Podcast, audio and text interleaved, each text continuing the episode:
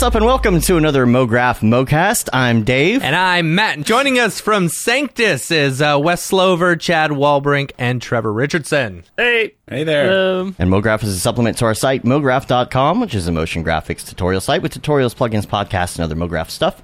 And on the show, we talk about everything ranging from motion graphics to Cinema 4D, After Effects plugins, render engines, doing business, doing taxes, being a contractor, or working for the man. You can email us info at mograph.com. Let us know what you think about the show. Questions, comments, concerns, queries, grievances, artist suggestions, show topic ideas. We're on Facebook, Twitter, Instagram, YouTube, TikTok. Hi, TikTok. Hello, TikTok. And Hey. mograph.com. Check us out on the things. I'm watching the TikToks. We got two people watching us right Wow. now. Ooh, yeah. Oh. Ooh, can two they whole uh, people. can they actually hear us, or do they only hear no. you? no, they can only hear me. it's a it's a TikTok trick. That's what you do. You Oh. you run your live and then you just get part of the conversation so people feel like they're missing out and then they have to go to your YouTube. Or they can oh, yeah. fill in the audio themselves, right? That's Right. like a TikTok thing. Yeah, they could make it up. yeah, they could stitch it. They could do whatever, you know. Do a little dance or something.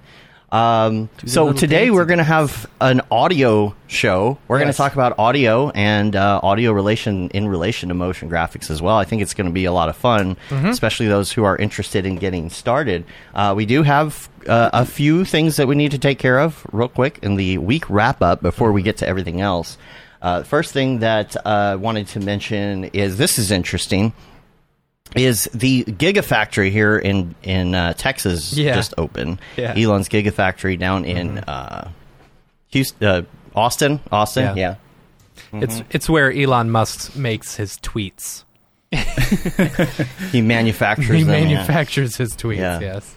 So Mike Winkelmann was down there. He did all the graphics for Mm-hmm. the side of the building, for the open, and everything. I don't know if you saw this video. I did. of their grand opening with like the uh, the drones doing like aerial Yeah, shows with It's lights It's ridiculous how big that place is. Oh man, they just got cars hanging up everywhere, like ornaments, and Yeah. Uh, so you know, Mr. Mike Beepleman was Mike was you know tweeting out stories and all that kind of stuff. So it was very interesting looking. And of course, the other thing that happened this week is Unreal Five was released early. Yay! So that's fun. Yay! That Except messes that up changes some our of our plans a little bit. timelines. yeah, so we were about to release this course. It had a little bit on Unreal 5 in it, but we Mm-hmm. thought, okay, it's probably going to be a year before Unreal 5 comes out. No big deal. And uh, so it's out early. Yep. So, uh, how does that affect the course? Well, we're not going to release it right away like we're about to. We're going to have to make some changes. Um, now, on Winbush's course, it's not as big of a deal because this is just an intro to using Unreal. Um, I know the interface is different, but there's going to be a lot of things that are the same. And people are asking about, you know, what's the next course going to be from Winbush? If that's the case, is he gonna? We're not gonna do a full repackage like we did. It's just Yeah. too different Yeah. in Unreal Five to do.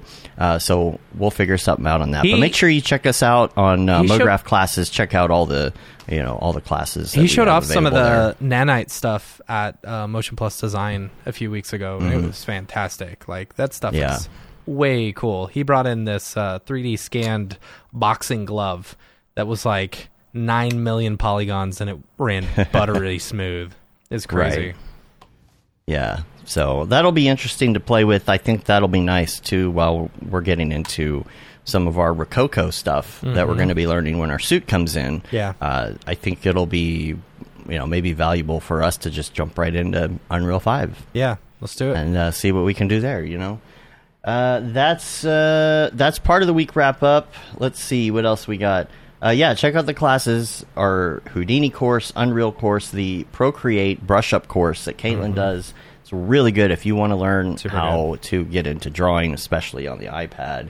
Uh, it is not a learn how to draw course; it's a how to draw on the iPad course. Yeah. Um, you, do you have to be an artist? No. Nope. Um, I'm not. But right, but it's a great course anyway. So, uh, and then let's let's talk about camp updates real quick Yeah. as well. No camp updates, really. No camp updates. We do have a couple of things that we're going to announce here in the next few weeks. Um, but in the meantime, make sure you set your calendars because tickets go on sale on the 20th, which is like a week and a half away. So um, make sure because I have a feeling they're going to go quick. I don't I don't want to I don't want to jinx it and say Don't they're going to jinx it. sell out real Yeah. quick, but like you know if last year is an indication of this year, then yeah, they're gonna go quick, you know. Um, but yeah, it's gonna be it's gonna be fantastic. I'm super excited about camp, and huge shout out to all of our sponsors. Um, Otoy, of course, our global sponsor. Otoy is helping present Camp MoGraph to everyone, uh, as well as our village sponsors, Maxon and Video Copilot, and our gold level sponsor, Greyscalegorilla. Uh, super excited to have all of them on board, and you should be seeing a few people from all of those different companies at camp. It'll be fun to hang out, you know.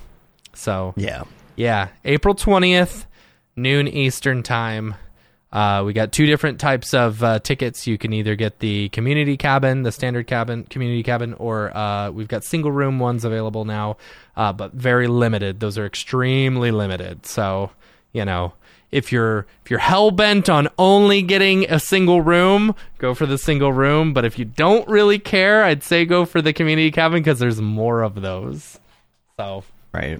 um, anything else about Yeah. that? I don't know. Yeah, that's it. That that happens that day. Maxon makes an announcement that day. Yeah. We fly to Vegas that day. Fly to Vegas. It's gonna be a heck Yeah, of a day. A lot going on that day. Yeah. Yeah. So 420. 420. So it has a so- special reason. I don't know why. yeah, I don't know what it is about it. Yeah. But uh, yeah, a lot going on that day. We're going to go out to Ba- to Vegas, and by the way, make sure that uh, you are booked for Vegas and you got Mm-hmm. your tickets and things that you need. Make sure you got a ticket to the MoGraph meetup. That's going to be happening on Sunday. Make sure that you come and find us to get your wristband so that you can uh, go to the after party. Actually, make sure you hit up Maxon for a wristband to their pinball party first, and Yes. then a wristband to go to the limo slash karaoke thing that we're doing afterwards. It'll be fun, uh, Mm-hmm. and uh, man, the slots for that are already filling up. So let us know. Get in the NAB Slack channel as well in our Slack, Our and make NAB sure you talk yeah. to people. Our NAB Slack channel, and then um, is that it for NAB? Yeah, there's the MoGraph. NAB guide that we did with us and EJ. If you go to Mm-hmm. mograph.com slash NAB 2022, you can check that out. It also plays uh, throughout the week sometimes on MoGraph TV, so make Yes. sure you check that out. Just You're also going to be TV. Seen. Yeah, look, look at that. Yeah. I have If, it uh, on. tw- Why don't you? yeah, that's right. That's right. Put on MoGraph TV in your in your place of business, in your uh, in your studio, at home, wherever. Turn it on, Yeah. yank the knob off. Watch MoGraph. Make your kids watch it 24/7. before they go to bed. You know. It's not just us; it's other people. You're not just watching us all day. Although Yeah. you do see replays of some of our shows, but uh, you see stuff from Maxon, and you see stuff from Rocket Lasso, and you see Sarofsky. You see so many different things throughout the day. This week, you're going to be seeing uh, the Camp Mograph sound pack video that that y'all have. So make sure you tune in for that. Check that out uh, on Mograph TV. And uh, and and also on mograph.com, check out our articles. We have an article on Jags that you got to check out um, about his Halo recreation. too, right? Yeah, we just came out with another one last week, and then this week we've got one about the Matrix that's coming out as well. So, lots of stuff to see on the site. Go hang out there, and uh, that's a lot of week wrap up, but we got through it. Yeah, Anything that else? wasn't too long. That was only ten minutes. We've had Okay, it's much pre- longer Pretty weeks. good, I guess. Allegedly, Alleged. yeah. Here we go again. Some of y'all heard the allegedly Yeah. Easter egg last week. It's good. It's if really you listen good. to the audio, the nice, like beautiful audio version of the show that is put together every week, Mm-hmm. that's you know, I guess that's most of you. Yeah. technically, because I haven't had a commute in so long that I have not listened to the audio version of the show in a really long Yeah. time. yeah. Yeah, the the audio version of the show we spend time on, uh, it sounds a lot better than what you're listening to on YouTube. So, Mm-hmm.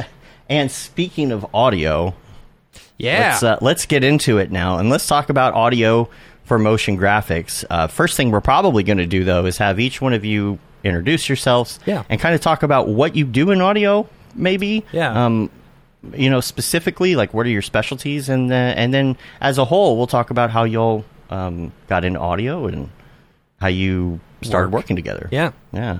Let me start with Wesley, I guess. Cool.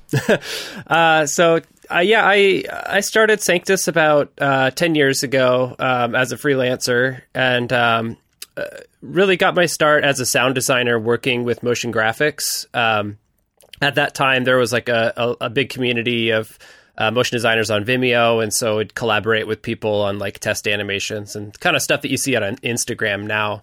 Um, and then uh, started writing more music. Um, and now that the company's grown more and I have more of a team, um, I don't do a lot of sound design myself, but uh, creative direct it and then uh, write a good chunk of music.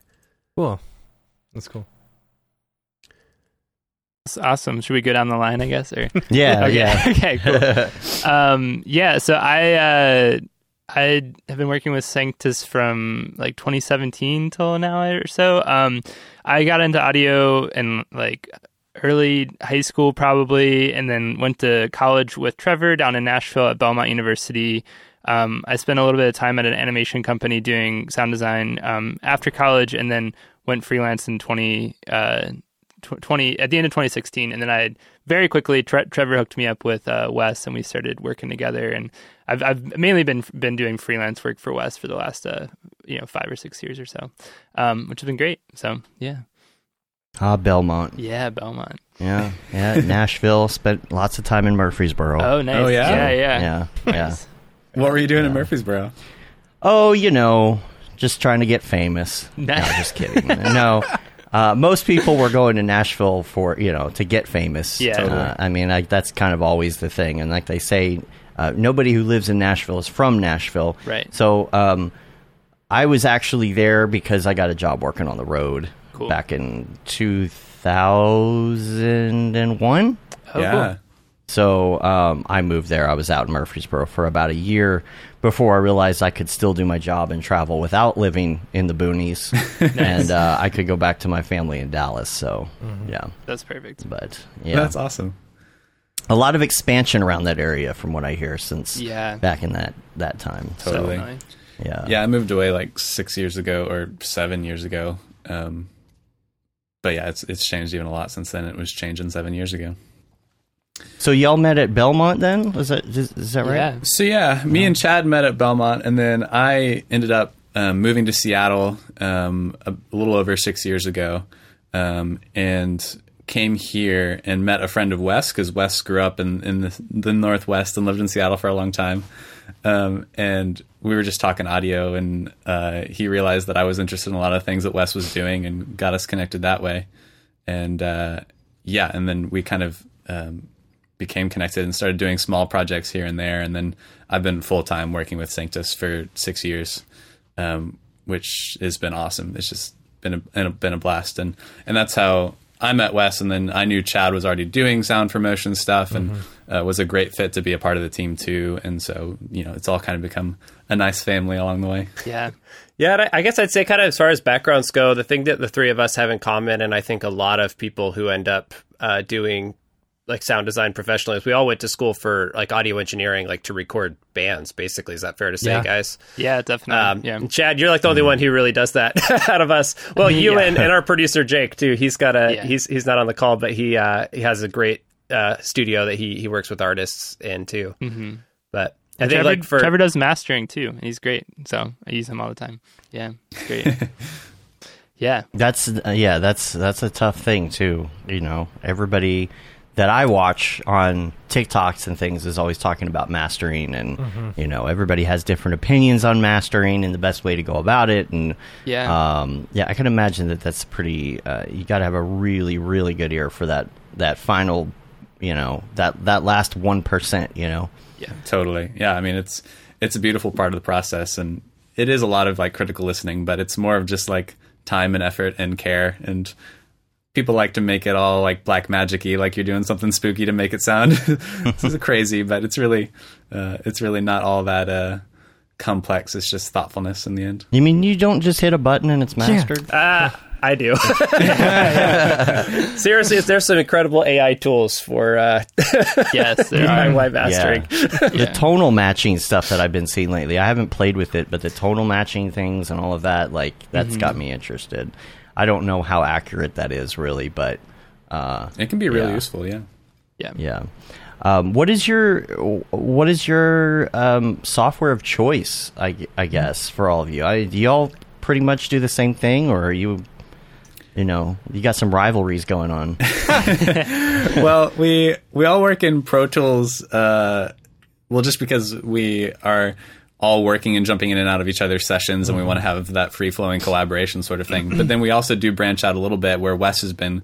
Uh, I'll let Wes speak to it, but have been composing a lot in Ableton. Yeah. Um, hmm. and I'm now starting to dabble in Ableton as well because it, it's super useful for, for certain projects and that sort of thing. But Pro Tools has been kind of the baseline for all of us for a long time. I love Pro Tools. I, I use that's what I learned on, you know, and I've been Yeah. I I but I don't I don't I don't currently use it. I so I use um uh, I use Audition right now, and uh, I have been using Audition since it was Cool Edit Pro 2.0. Do y'all remember that? Yeah, right. and so, uh, funny story. I was hanging out with a bunch of people from Adobe, you know, and I mentioned that story that I had been using it from Cool Edit Pro 2.0, and they said, "Oh, do you know this person?"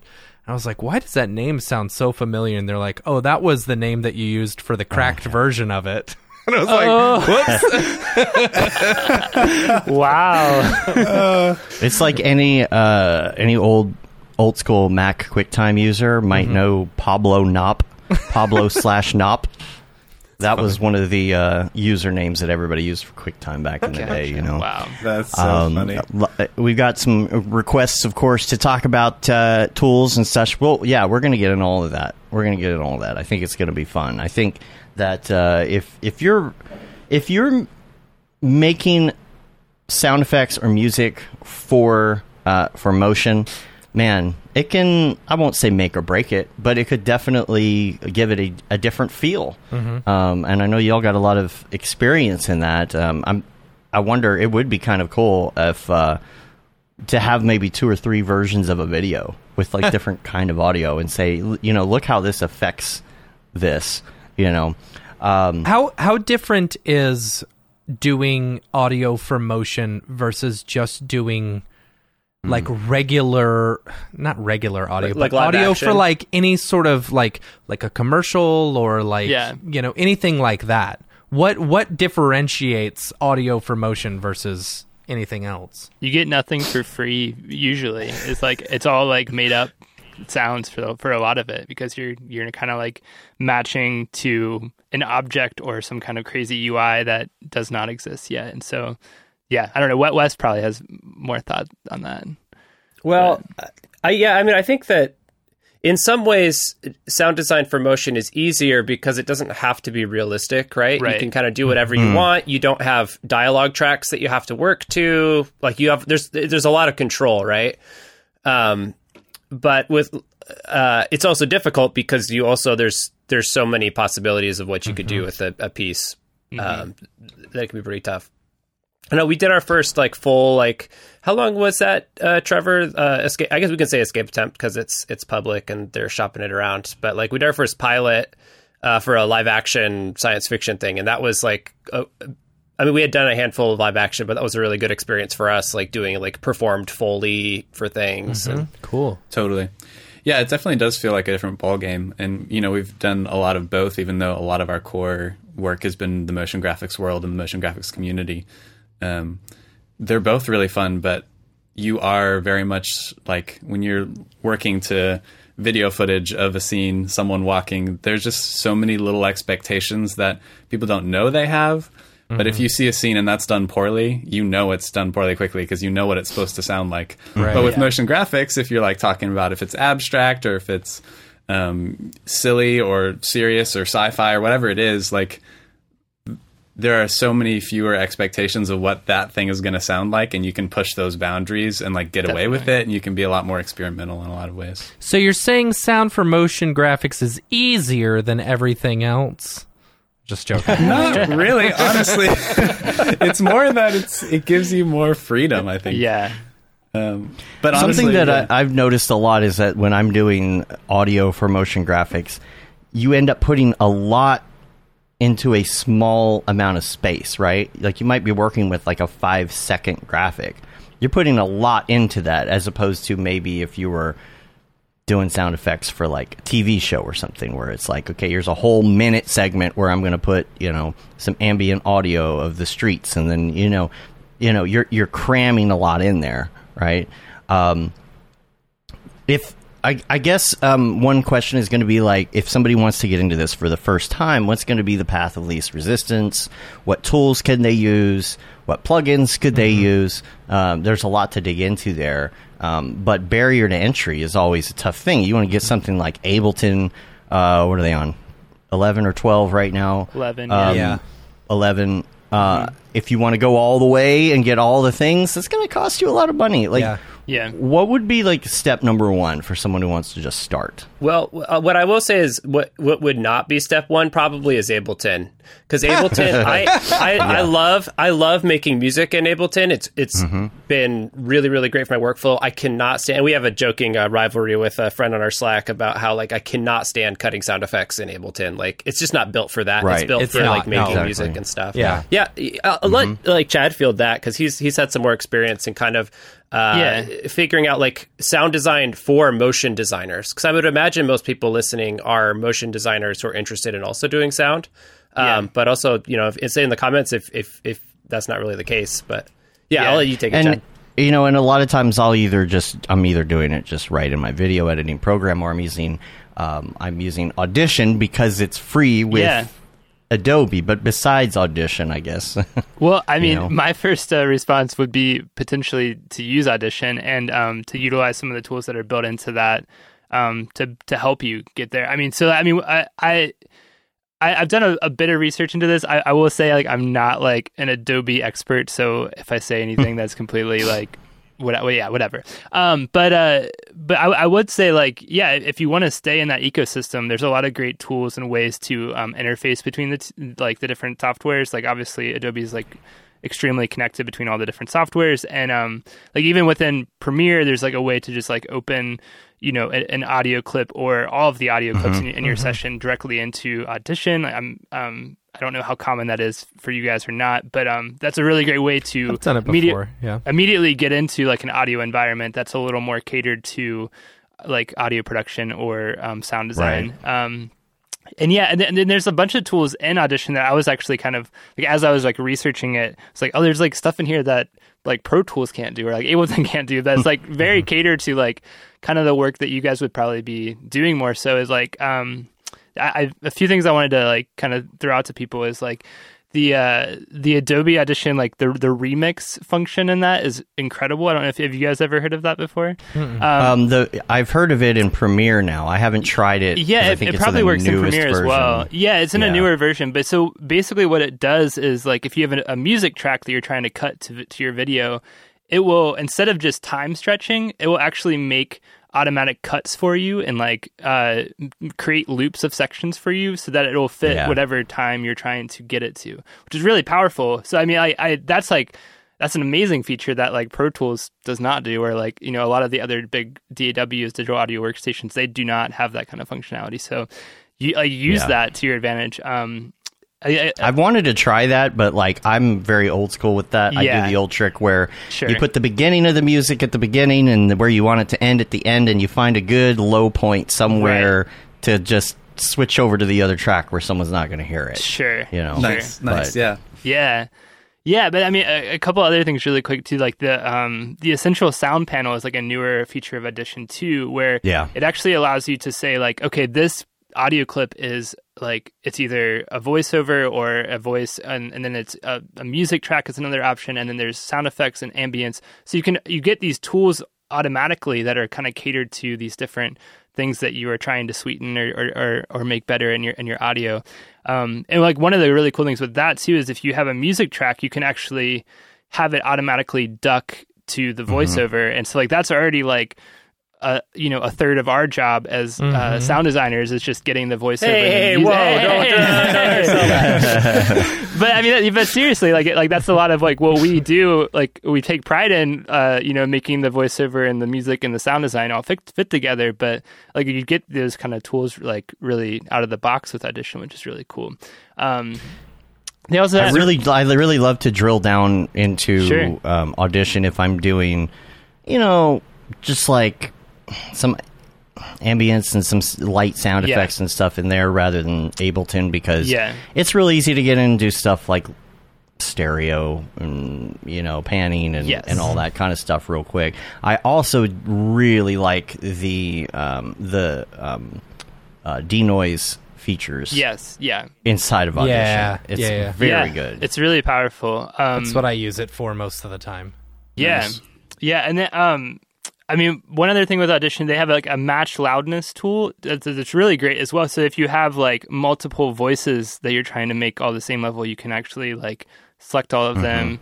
Um, select like right click and hit match clip loudness. I think is what it, what it, how they call it. Um, and that can be like a really easy way to like you know level out a bunch of different stuff in your in your project.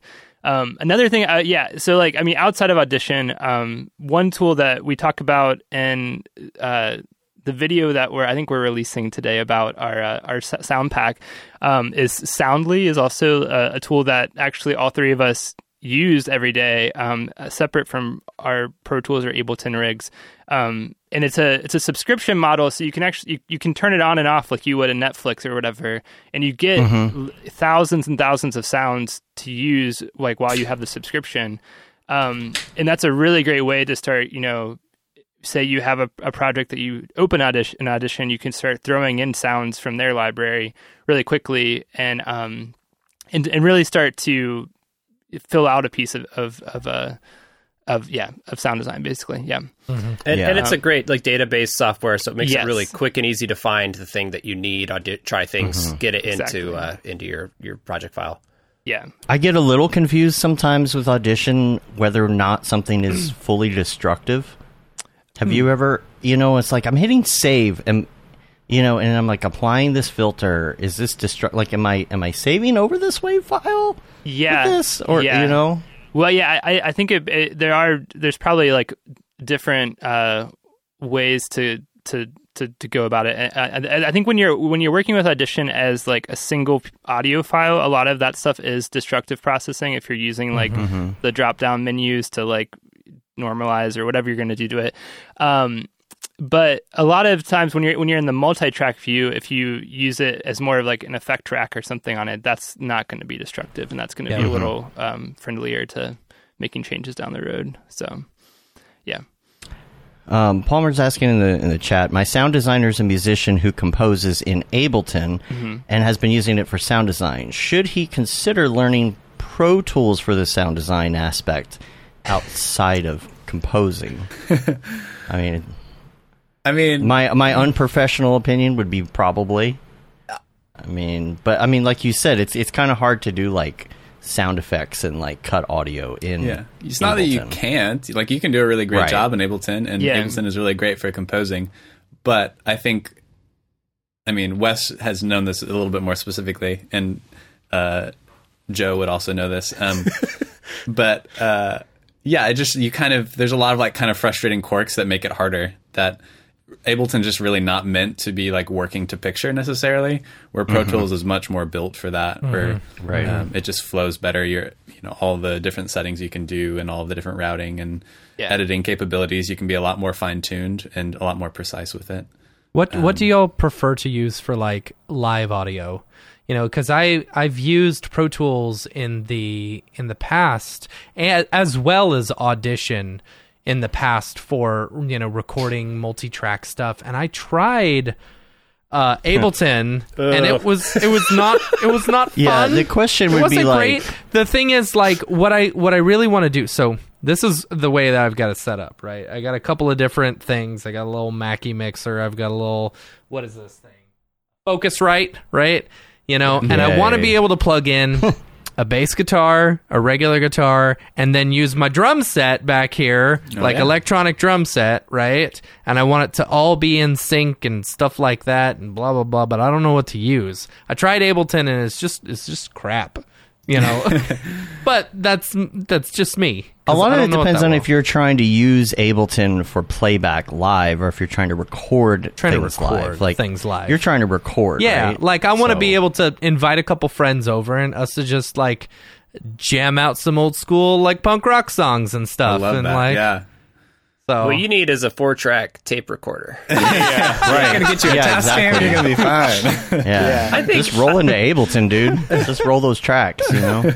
yeah, I mean, so it's kind of like it's. I would imagine it's similar with like motion graphics tools, is it's like each tool is developed to serve kind of a need mm-hmm. that wasn't being met or whatever. And what mm-hmm. Ableton does incredibly well is it's just like it's it's it's very modular. Every it's like you're making lots of little bits and pieces that you kind of can arrange. Um, Yeah. and it's it's really great for that bit because it's built that way. It's kind of not as catered toward built to cater towards other things. So like Right. Pro, Pro Tools is the exact opposite end of the spectrum, I would say, where like Pro Tools was basically meant to be like replace a recording console, like you know, big mixing board, um, and a tape machine, and put that in the computer. Where Ableton is like the opposite. It's more of like cr- I don't know. It's more it's more about like like creation focused, but like Yeah. I would not want to record like a drum set in Ableton because because it doesn't have the tools for that because they want to Right. streamline things to make it like I can get here on my like drum drum pads and like sequence something really quickly. I don't need all these other features about you know keeping my two different kick drum mics separate and you know you know all this kind of stuff. Um, so I, I guess I don't know. I I'm kind of losing the thread. I guess now we're talking about uh, recording garage bands, but uh, I feel Sorry, like guys. I would It's- say it's, like it's it's all I've got. It's all I've got to give to the conversation. no, but that's the thing too, Matt. If you got like a, a MacBook Pro, you probably use some some Logic Pro in there. Yeah, I mean, but- like, what do you all think about Logic? I grew up on it. I love it. Um, yeah. Yeah, Logic is great. Chad's made a lot of amazing records in Logic. You can Thank do you. so Yeah. much with Logic. Yeah, yeah. Well, I uh, a, a few quick thoughts. Well, Matt, I, I think the thing you're describing, like the it being a mess in Ableton or whatever, it sounds like more of a, a, a audio interface issue potentially, like um, versus the actual like Ableton being the the Well, see, what I like about Ableton is that Yeah. I can select the uh like different drum sounds and stuff like that Yeah, with yeah, my drum. You know, I don't have to Right. stick to the same ones that are there. I really like that or that I could uh I've got a little pedal rack which I- can't seem to get to work, you know, but I like the idea of being Yeah. able to use that pedal in order to turn on and off effects for like the guitar and stuff like that. You so know you could get that working in live and then record with something else. Yeah, you know. maybe. Well, I think you could I record it. You could record all that stuff into live. I think, like what Chad's saying, though, is you just need to have like inputs for your interface for each each separate thing, probably. Yeah, and Right. you, you you might have if it's if it's like a latency thing or, or like it feels Yeah. like too wonky. It's actually more of like a buffer setting in live, or it's actually um, a lot of like interfaces allow you to monitor directly from the interface versus through live, and that cuts out some of the software bits, so it feels a little more uh, Yeah. immediate as you're playing. So you get less of that like you hit a note and then it's like five seconds later. Yeah. So, Yeah. Delay. Yeah. Yeah. Even my keyboard does that over here sometimes. It drives me insane. yeah. Yeah. Yeah. What are what are some good tips on on keeping stuff low latency? You know, is it is it your I know there's two Yeah. kinds of drivers, right? Like like what would be is it ASIO you want to use if you're monitoring? Uh, I I believe can't remember. Is that uh, that might be for the, the the Windows side of things? Is that true? Ah, Yeah. Oh, we're getting to the Mac PC Yeah, yeah. issue now. Um, so, so this is something that happened with Matt. Is he was getting high latency, and there's Yeah. usually two different drivers you could use, and Okay. one of them's going to have the lower latency. I guess that's not a Mac thing, though. Well, yeah. I mean, usually it's it's actually a, a buffer size thing. Is uh, you you try to set your buffer the lowest you can in whatever software you're using as you're recording, um, and then you raise it for mixing as you're doing more advanced processing with it. Um, Right. and then like i was saying like uh, a lot of times you have the op- op- option to uh, I believe in Logic they call it software monitoring. I don't know what it's called in, in Live, but uh, in Pro Tools they call it low latency monitoring, where Yeah. it'll actually bypass uh, like Pro Tools completely, and you will just hear it directly from your interface instead of through Pro Tools. And that's usually if you're recording like a live instrument, that's usually the best way to go. For Totally. latency. And I know I used to have a Focusrite back a few years back, and they have their own kind of software that I forget what it's called Yeah, now. But yeah. That you can also do some routing outside of the DAW in case you just want to like uh, have that sort of monitoring that's immediate and not interfacing Yeah. with any sort of processing that's going on. I have that in front of me right now. My my Focusrite control. Yes, that's what it was. I Route things to different pairs of headphones and, Exactly. and all that kind of stuff. Yeah, And that's You really nice if you're like yeah. working with a bunch of, you know, if we were a mm-hmm. band right now all playing different instruments, you could use that. To, Should we start Yeah. a band? We have enough people. I think we probably should. I like to say that all motion designers are actually just failed musicians. Right. that has been fairly true as I've met more motion designers. Yeah. Ouch. What do you think about FL Studio? That one's been. Fruity Loops? I've- Is that I've- what you're talking about? Yeah. I've been hearing about that a Ah. lot more lately. It's still kind of like, you oh, wanna that's make cute. dubstep. They're in FL Studio. Yeah, Yeah. Fruity Loops was the first one that I ever, you know, illegally downloaded. I had Acid Pro 3 back in 2000. Y'all remember that was my first thing SoundForge? acid. Oh yeah. SoundForge? Ooh, SoundForge. Good. Yeah. Yeah. It's the oldest. Yes, it's the uh, oldest so- recording software you can This is now a, remember a history yeah. of recording softwares podcast. Right. podcast. We've come a long way. Uh, yeah. so if somebody is like trying to do let's say they're trying to do audio for their graphic for the first time let's say they did a daily it's like 10 seconds long right Yeah. so they got to come up with something they you know let's say it's abstract right they got a they got a little s- sphere out there there's a little guy he's looking up at a monolith of some sort it's in space he's on an abandoned planet you know like a daily would be and um and you want to add a little bit of atmosphere to that. You know, you're not going to write a song per se, but you want some sound. Right. You know, you want some crazy These- sound. this is or, going for an you know, NFT, ethereal. and so they just need Yeah, that's right. something. Yeah, they just need some Yeah. background. You know, But you've never done it before. You've never done it before. You're looking Mm-hmm. to add that. Maybe maybe the guy walks up to the little orb and he touches the orb and he sees like some sort of flash happen. do And- y'all communicate with each other through beeps and boops and bongs and you know? But see, it actually works in effects? audio because it's real noise. hey, this is Dave. I just wanted to stop for a moment and thank our sponsor, Otoy, the creators of Render Network and, of course, Octane. But I don't have to tell you that. You know who they are. You see the results of their render engine all over the interwebs. And we're very grateful that they're supporting what we're doing at MoGraph.com from this podcast to MoGraph TV to events like local meetups and Camp MoGraph and all our community building efforts. We can't wait to show you what's in store, all thanks to their support. Go check them out at otoy.com. Now back to the madness. If I say I want the transition to go whoosh, Yeah. for you that's easy. For Matt, that doesn't make any sense. you know, uh, what would be the first step? You want to try and make a, a soundscape. I guess is Mm-hmm. is the correct terminology for you know like something maybe Blake Kathryn would do, right? Yeah. Like, how would you go about finding the right sounds for that soundscape? Are you using instruments? Are you playing with sounds and instruments? Are you going through like a catalog of maybe some pre-made sounds? What's a good start? And Yeah, do you I- start with the individual like pieces, or do you start with like a good backbone first? So I, I think know? for for me, uh, so I approach um, sound and music for motion is kind of like one and the same.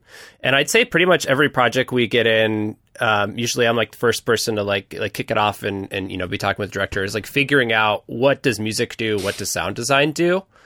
Um, and in this case, it's like it could be either. And so I don't know. I would almost say like you could make that decision first of going, okay, do I want something that's like a, a musical score or something, or do I want it to be completely abstract or some combination of the 2 Um, and then, I mean, if you're if you want to use music, when you could license something. I don't know how that works with NFTs and stuff. You'd have to be careful. Yeah, I was going to to, say uh, too. Yeah. Since this is a hypothetical Yeah. NFT minting, Right. uh, This is not legal situation. advice. That's- it's probably can't do that, Allegedly. yeah. yeah, but then other options would be like something that's very short like that. You wouldn't necessarily need like a full piece of music, so you might go somewhere like Splice that has a whole lot of audio samples. It's kind of like we were talking about uh, Soundly for sound effects, Splices for musical things. So maybe you Right. you get a subscription to that and you go find some cool atmospheric things that feel like they're It's like right. Quixel for audio. Yeah. I don't know what that is, but Yeah. I'm going to Yeah. agree. Yeah, I'll yeah. trust that that's a good comparison. yes, it is. Yeah. Um, but okay, so so here here's what would happen in our in our situation if I had this and I thought ah this should be like all sound effects. I would get on uh, a Slack or Asana and say, "Hey, Trevor."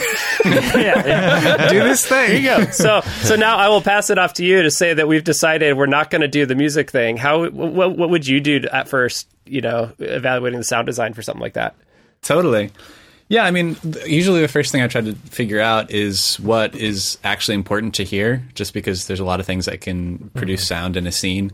Um, but you know, are you trying to draw attention to something about the monolith, or are you trying to make the character be unique? And so there's going to be a lot of like character sounds that you're like trying to make interesting, or is it really just like a scene? It's like an environment. You don't really need any specific sound. You're just going for something that feels cool. And then start with whatever feels like the most important part and build everything around that.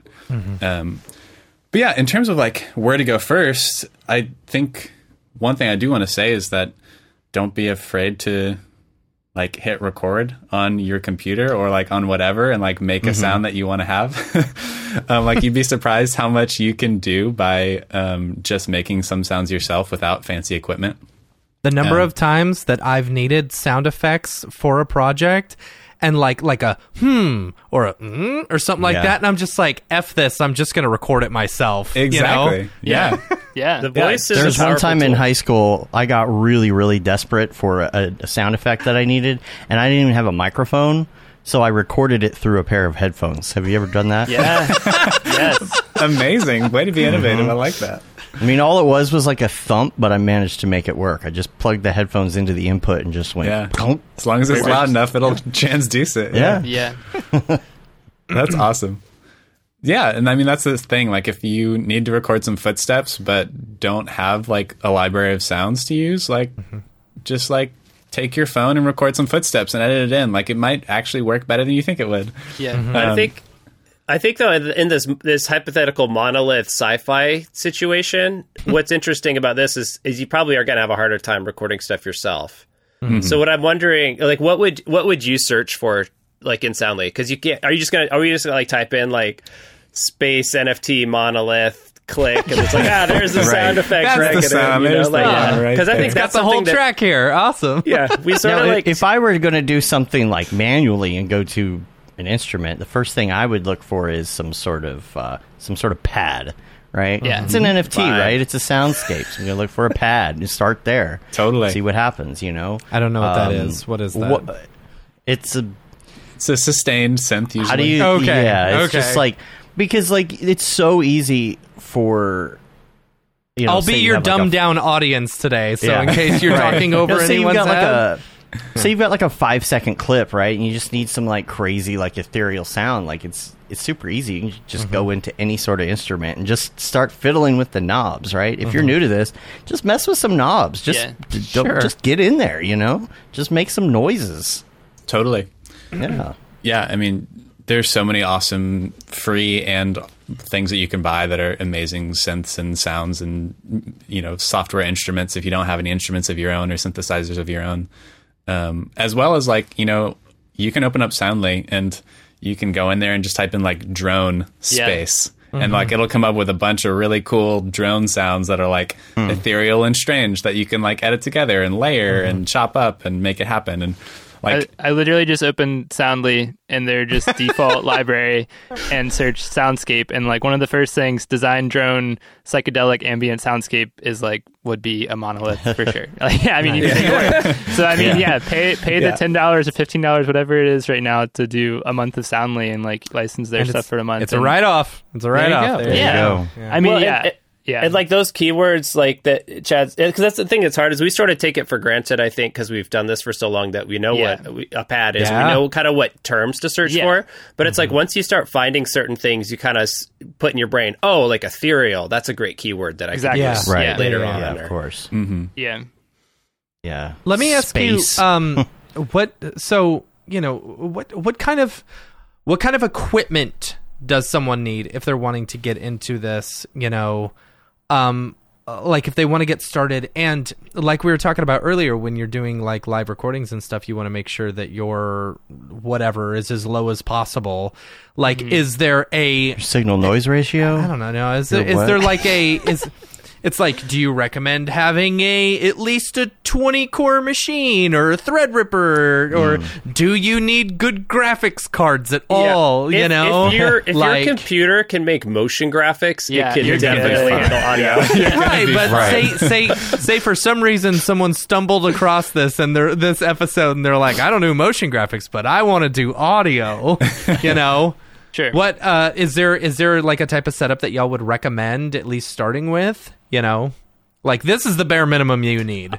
I'm gonna jump in before Chad gives an actual like solid answer because this is I can just see how excited he is right now. We get to- he tries on our Slack all the time. We have a Slack bunch of sound designers. He always tries to tell us about all these great tools and things. We're like, ah, yeah. but I, so my short answer is probably just like a good pair of headphones. Is like Okay. really all That was you my need. answer too for the. For Oh, the okay. Well, I'm sorry. I just dragged you, and then uh, yeah, yeah. Now, what would be a good pair of headphones Yeah. to monitor with? eh, I'd say spend a hundred dollars, spend one fifty maybe. I, I I use Audio Technica M50s, which are one hundred and fifty dollars. They're pretty standard. Uh, they they have like the M40s, which are hundred dollars, and they would probably get you in the door too. Something like above an AirPod, like above like you know an Apple AirPod quality wise, um, but s- something over ear, something that isolates a little bit. That's that's going to be helpful for you, I think. So I got the um, for monitoring. I'm I'm assuming it's okay. It's the uh, Sennheiser HD 280 Pro. yeah, yeah, These are good, uh, but they look awful on the air, so I don't wear them. Sure. yeah, yeah, they look so yeah, they stick to way wear. out. yeah. yeah. I think I've put them on the on the show before, but I mean, look at that. Yeah, I think we have multiple. Like, I mean, me, Wes, and Trevor all have three different brands of headphones that we're Yeah. rocking right Wes now. Wes is doing Beyerdynamics, which I love. I have a pair of those too, and then I have Sennheisers that are yeah, not dissimilar to the ones that you have. They're just a different model. Should Also, you Matt- stay But the reason from? you use these is because you don't want anything to be like too crazy bassy. Like like the Bose headsets would be terrible to mix on. Mm-hmm. Yeah, I like to. I I those so the Bose Quiet Comfort is what I listen to all the time, and so I'll use those to like reference a mix right. just to mm-hmm. listen to it. But mm-hmm. yeah, they it's like they they make everything sound better than it actually is, kind of. Mm-hmm. Um, Right. So you, yeah, usually you're looking for headphones that are kind of honest. Um, but I think the big thing too is just like m- it's just checking your work against something else, right? Because it's like yeah, if you you can kind of listen to something and then you go listen to something else and go, okay, like is my bass totally out of control or like Yeah. is mine Right. like way too too bright? Do you ever? Yeah. Do you ever like? Uh, uh, I I know back in the day when we were doing live recording, it was like, okay, you got to take it out to your car and listen to it in your car. Oh yeah, yeah. If you don't listen Yeah. to it in your You car and it doesn't sound good, then it's not a good mix. It doesn't work for motion design as well. The, be- the best thing Right. to do there is just open it on your phone and like On hear how phone, it sounds yeah. with the speakers there. I mean, we we do that often. I feel like as far as like just throw it on Mm-hmm. the you know the computer speakers or your phone speakers and hear how it sounds there. Or in your, like AirPods are great for that kind of thing too, where the thing that people are going to be using the most to listen to it. Right. Yeah, I- I'd say so. yeah, I mean, absolutely. a laptop headphones if you like that's enough as just as a way to like be able to get soundly or some kind of sound effects and start throwing them into a software like all the ones we've mentioned so far audition logic whatever you end up doing um and then like if you wanted to start recording your own stuff you can either go like with you know one of the focusrite uh simple interfaces. Um i think you guys were both talking about using focusrite stuff. Um and then it's really like any anything. It's like any microphone is going to be like a step up from your computer microphone or your iphone microphone or whatever.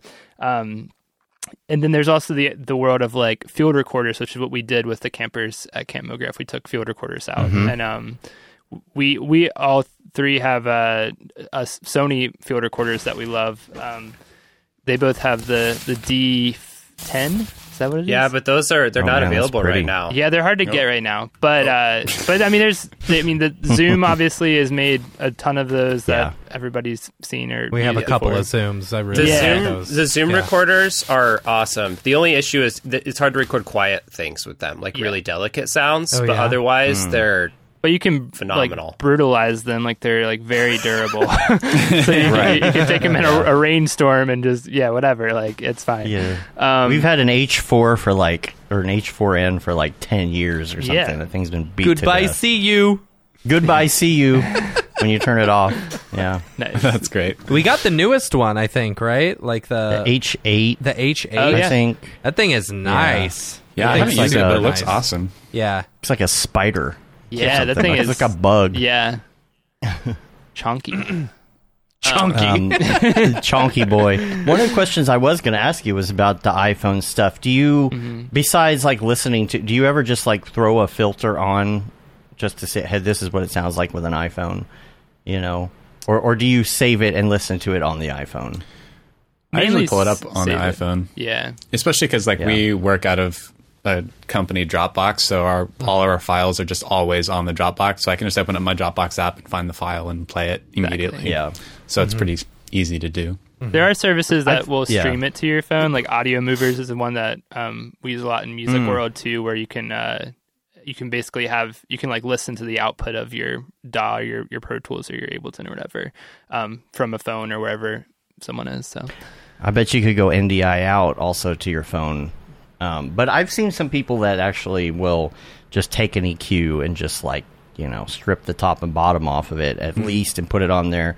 Then you just turn it on, and maybe even it's not perfectly like accurate, you know, just like turn that on periodically and be like, how does this sound on the iPhone? Okay, yeah, you know, and then yeah, Totally. turn it back off. You know, Companies like I know Sonarworks has they like are a speaker calibration company, so they give you like the tools to try to make your speakers perform more accurately or your headphones to perform more accurately. But they also in their plugin will give you settings like here's you know like a hi-fi speaker, here's your phone, and it's kind of just like EQ curves that match the responses of those different yeah. devices. Yeah, you can do mm-hmm. your car, so to speak. yeah, yeah, Interesting.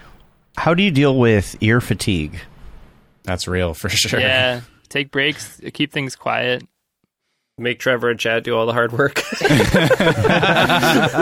I mean, it really just depends. Like, there are sometimes it's not an issue, but then there's days where you're like working on like a real hyped up trailer that's like just destroying you all day long with loud music mm-hmm. and like heavy sound effects and explosions and like crazy stuff and like that sort of thing you can't do for very long before you just totally lose perspective. Yeah, Um, I watch a lot of those tips and tricks on TikTok. and, You know, like some of them are good, some of them are not. Some of them is probably bad advice. But one of the things that I mean, it's this is all simple stuff. You know, it's common sense stuff, but it just is, it drives stuff into your head sometimes about thinking through things like you know, don't put reverb on every track, put the reverb on the reverb track, and then like turn it off, and then like gently bring it in take breaks uh come just like even wa- uh, watching uh like looking at our own graphics and things.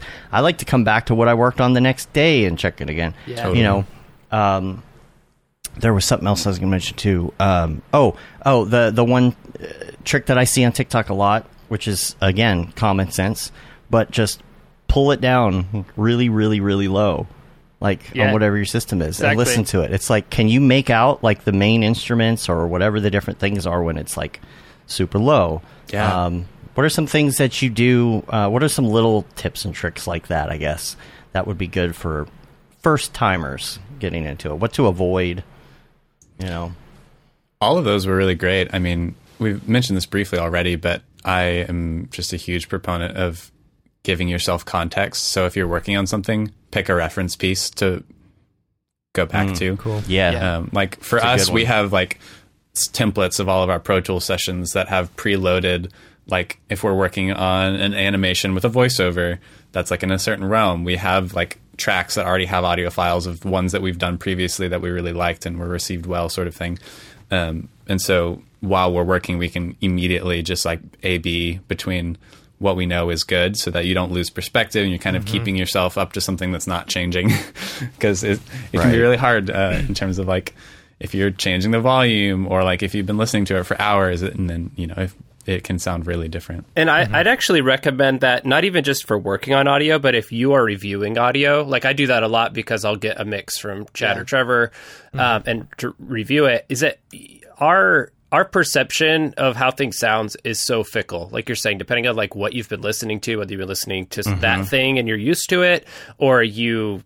I don't, you know, for whatever you've had a cup of coffee, or Yeah. you're a little more tired than normal, your perception mm-hmm. is going to be different. And just like acknowledging that and when you review another mix, like check something else to like make sure that it's that you're not giving feedback that's off. Because a lot of times somebody, oh, the dialogue needs to be louder, and it's like, well, like I can pull up this mix from Antfood or whatever, and like the dialogue is like lower, you know. But Yeah. it's, so it's it's like it's it's it's a and and it's like there's not an ob- actual objective measure to any of this, but it's just really helpful to have something that is objective. Going, okay, well, I know this is a good mix, so at least like these are like kind of uh uh kind of like goalposts that you can use uh while you're working. That happened to me one time. Uh, we had just recorded uh, we are, are uh, you know we had gotten the the band back together and recorded like a, a theme song, right? And so Every like, we band were needs a good theme song Right. for itself. so we uh we recorded we recorded this thing and like I was so into like being excited about the band being back together. I was like, yeah, that's good. Let's just send it off, right? And then I get into my car and I'm playing it later. I'm like, where the fuck are the drums? like, like, they were so quiet that I, I, I was just so excited about the band being back together that I didn't realize that literally there were barely any drums in there at all. Mm-hmm. Yeah. Yeah. Yeah, the headphones though are, are really good, you know, for for mixing or whatever. But like, if somebody just has like their basic setup, like how can they guarantee that they at least have something flat to work from? I mean, not everybody's going to have nice studio speakers. You know, even if they do, like I have really, really, really, really old Rokit Fives. Right? Mm-hmm. There's no way that they're set up to sound good in this room. They're okay. They do the trick. I've got a sub, but like how do you besides headphones how do you make sure that you at least have an okay sound i mean my speakers aren't positioned right like Yeah. you know it's it's it, for somebody who's in motion they're probably not set up for that kind of thing maybe they have some good speakers because they're editing or something you know I would say that's why we're suggesting the headphones more so is because that's like an easier Right. gateway to just like having something that's closer to flat. I mean, there's no speaker or room is truly flat. Like it's there's always going to be, of course um, you know, differences. But uh, but is there like a good piece of software that can at least get you Yeah, kind of like uh, we use okay we use like s- meters that have you know spectrometers that kind of show you like the frequency Yeah. balance all the time. So like our our EQs that we use, they show exactly like so we we can see oh there's all these like really low frequencies that I'm not noticing. Um, I would imagine that Audition probably has something like that, they have meters. Yeah, I mean they have uh, or of- like of- a, yeah like some kind of spectrometer you could put and yeah. it has. Um, Um, the other thing I would say is like, I mean, like we're we're saying with references, like, does what you're referencing sound the way you would want it? And if not, like, try some other like speakers if you if you have them, even whether that's like your phone or another set of headphones or whatever it is. Like, um, I, I the ears are e- extremely malleable to your environment, so like, or or, or to what to the the source. So like. I, I've gotten used to my specific set of speakers and my specific set of headphones over the years of listening to tons and tons of stuff on them. But if some if Trevor sat in here, he probably would be a little lost for the first day or whatever because he has to, he has to kind of like get acclimated to it. Um, and I, I and I- like I, I think like you you can learn your speakers or I could, like anyone's speakers um, over time over listening to tons and tons of stuff on them um, and learning what how how your references sound on those speakers or those headphones. I think this is the where we really get into like th- that's the kind of thing that is takes years and years of training to learn. Sure. Yeah. You know, like I think Right, that right, there's right. things like the easy tricks that we can teach, but like ultimately what we're getting down to is like developing your sense of listening, right? hmm Um, which I think is it, it definitely gets a lot harder. Yeah. Um, I mean, I guess you could if you really wanted to work on your studio. I guess you could. Let's say let's say that you have like a nice setup and and you want to maybe up that game a little bit. Maybe get your first set of speakers.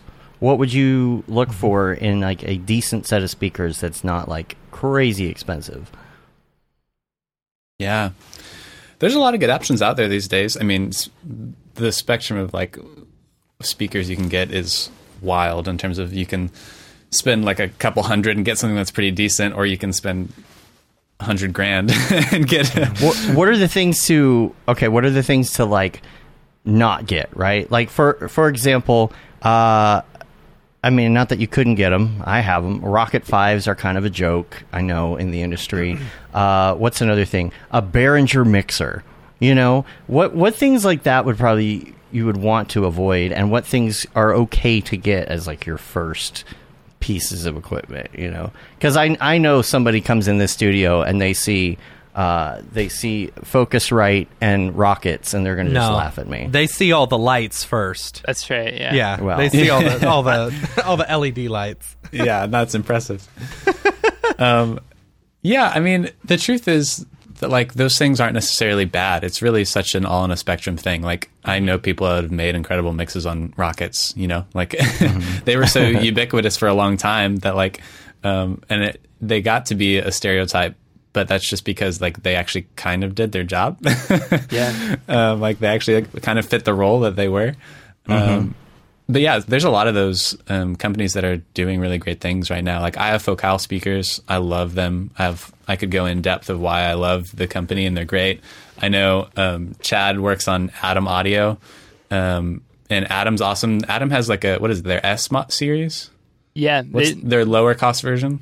Uh, I, I, I don't remember now. The F series, I think, is the low cost. F series, that's Yeah. right. Which But- is like really good stuff. It's cheaper than what Chad is using, but it uses a lot of the same technology and um, would sound incredible. Um, then there's also some other companies that are doing similar speakers in that realm too. Um, I haven't looked at them in detail recently, just because I haven't been Yeah. in that market right now. But And like with an interface like Focusrite too, it's it's like it's not like whatever you're mixing is going through it.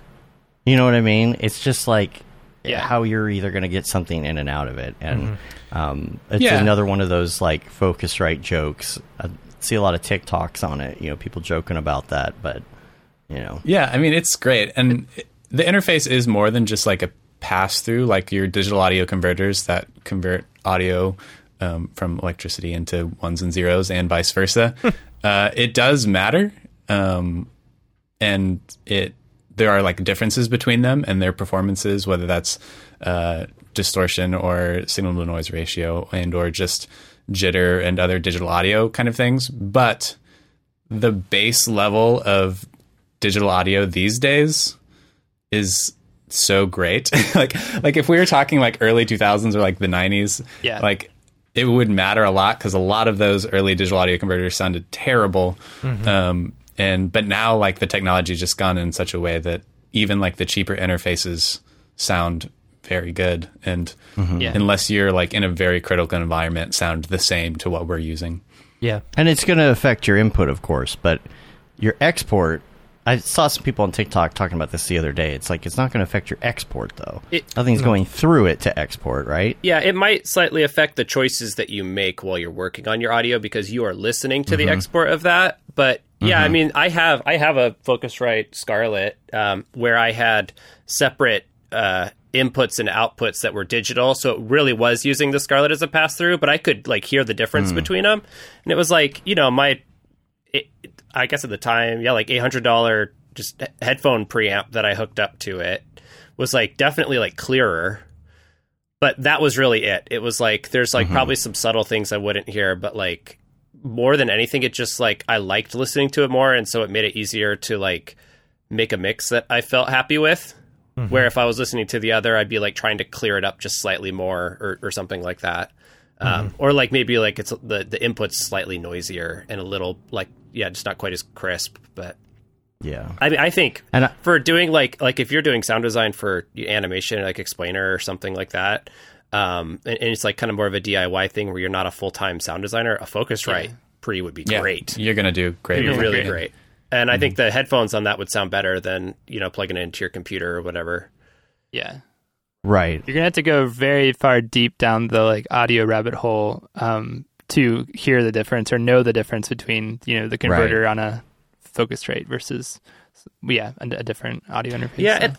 And, I guess I kind of along all these conversations and like just kind of anytime I'm talking with motion designers about wanting to do their own audio, I just like I want to impart that like I think people should feel confident that they don't need a lot of gear to to do stuff because it's Yeah. like these these these things make a difference you know like for us we're this is what we're literally doing all the time and we're charging clients a lot of money so that we can listen to things on you know a, a tuned system and and all of that but like you know the difference isn't like gigantic like oh my gosh you know because you didn't have the best gear like your stuff's not gonna you know turn out good. Like i, I think people should feel mm-hmm. confident that really like use whatever you have.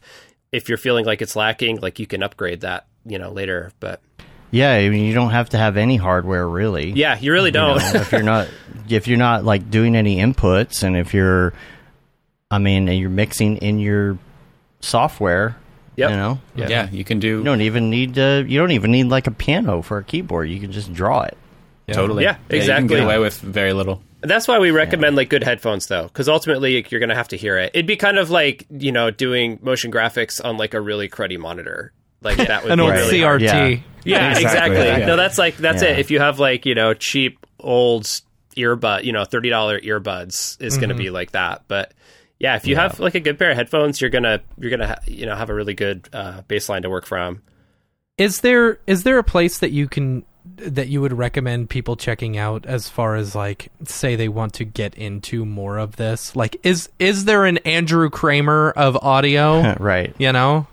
There's tons of tutorials online. I know Yeah. that. Right, but who are the good ones? You know, who's the Greyscalegorilla of The guy who has the puppet. You know the guy who has the puppet, and the puppet does all the audio tutorials. no. I'll have to find is it. this? This sounds amazing.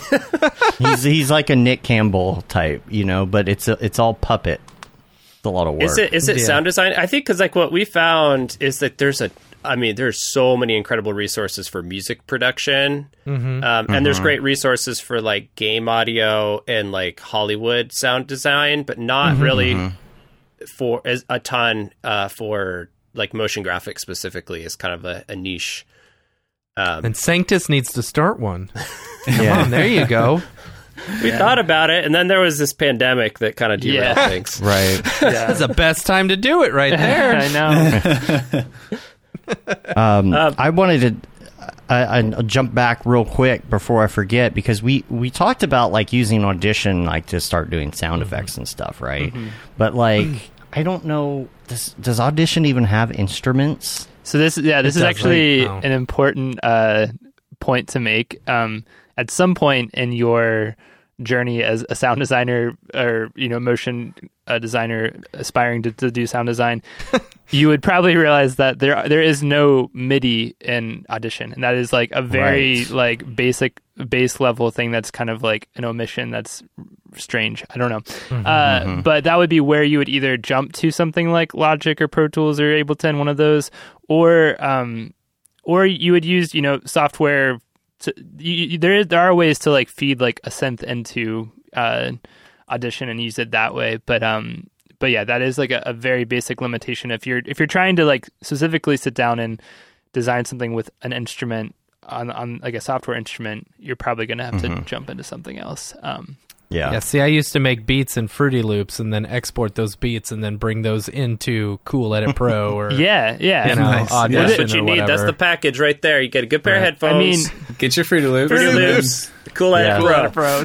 Seriously, I mean, uh, honestly, like what I would do i- if I was like starting out, probably it would be like, and and if if I was like the hypothetical of like only having audition, there's so many uh, really powerful synths for iPhone and an iPad that you could get something that would. Um, you know, hook up to a to a keyboard through the iPad, and then like be able to feed that into Audition and like uh, start generating sounds that you can use in other things, or or just generating sounds that you can plop into any software. Um, I mean, you can use any of the softwares we're talking about to make a sound and then put it in somewhere else. So I had uh, If y- I I did something similar to that where I used I what did I use like the, what, whatever the the Mac audio one GarageBand GarageBand, right? yeah, exactly. GarageBand's GarageBand for iPad Yes, and I it's recorded like a. Yeah. theme song using GarageBand for iPad it's yeah super powerful. It's pretty yeah. powerful, yeah.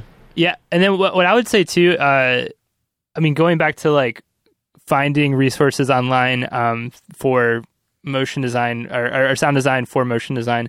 LinkedIn Learning actually has a few courses on there that I would say are good starting points. Like that's where like I usually have like a hierarchy if I'm like telling t- telling somebody to get into audio, like where to start. Like LinkedIn Learning, like go through a local library. A lot of local libraries have subscriptions to LinkedIn Learning, and you can get in that way really cheap. And then um, for the the music side of things, I I really love this site called Pure Mix, um, which is uh, you know they have a, a bunch of longer form tutorials with bigger name mixers and people like that. That's how I learned Pro Tools actually, because I I didn't use Pro Tools before I came to Sanctus, and I Cool Edit Pro 2.0 yeah, yeah, yeah, yeah, yeah. Um, but uh, but I mean, that's like how I how I made the transition, and it was really great. Um, and then uh, I mean, so for a lot of the stuff I was mentioning earlier about audition, there was a guy Mike Russell on YouTube. Um, he had a bunch of videos about all those features, the remix, the essential sound panel, and the loudness stuff that I watched um, this weekend to kind of brush up because it had been a minute since I had looked at audition stuff, um, and they were all really well made stuff. I would I can link that to you guys. So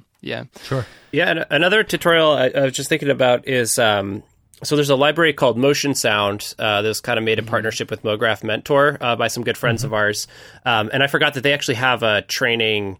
Um, on video series on the website, and what we really love about Motion Sound, we're actually using it with one of our uh, contractors who has a, a background more technically in like mixing, but doesn't really do sound design.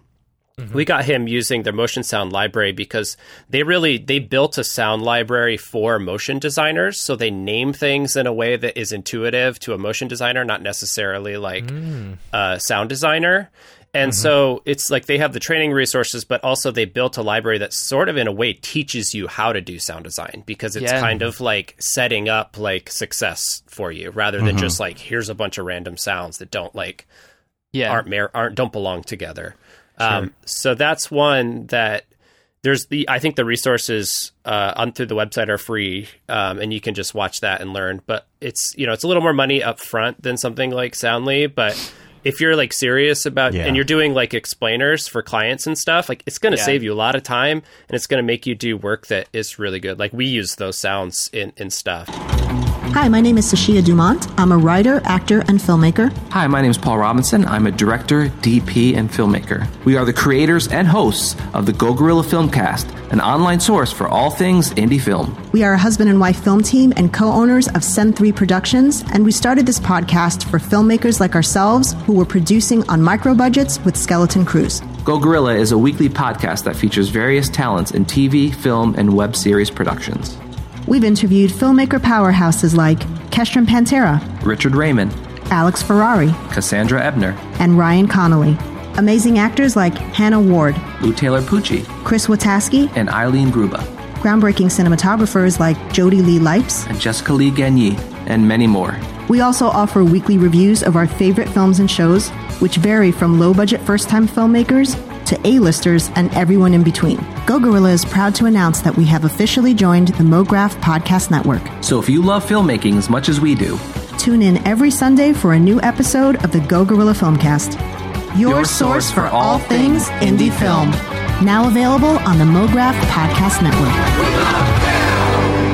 There's some courses that I've seen too, you know, talking about courses and tutorials and things, but a, a lot of the stuff I come across is a little less about the. Th- well, not that it doesn't have theory, but it's a little less like from the beginning, like from Yeah. scratch, right? It's, Yeah. It, right. It's like more of the why. Like, um, there's Mix with the Masters. I think that's a Yeah. decent site. That's like uh, and the Chad's been in that, advanced, the yeah. advanced dance level. That that's like after pure Yeah. mix, I would go to there. Um, but that's that's actually more theory on the like higher thinking side of it, like the concept kind of thing of it. But Right, and the same with uh, masterclass. Like Yeah. if you go take deadmau5's class or Just did yesterday. What's his name? Van Van Buren Van Buren. What's his name? Um, and or or even uh, Timbaland's on there too. yeah, But nice. it's it's not like digging into the software and like why you should hit this switch. It's more about like the creation process, which is a good thing to have too. Yeah. You know, to kind of understand how people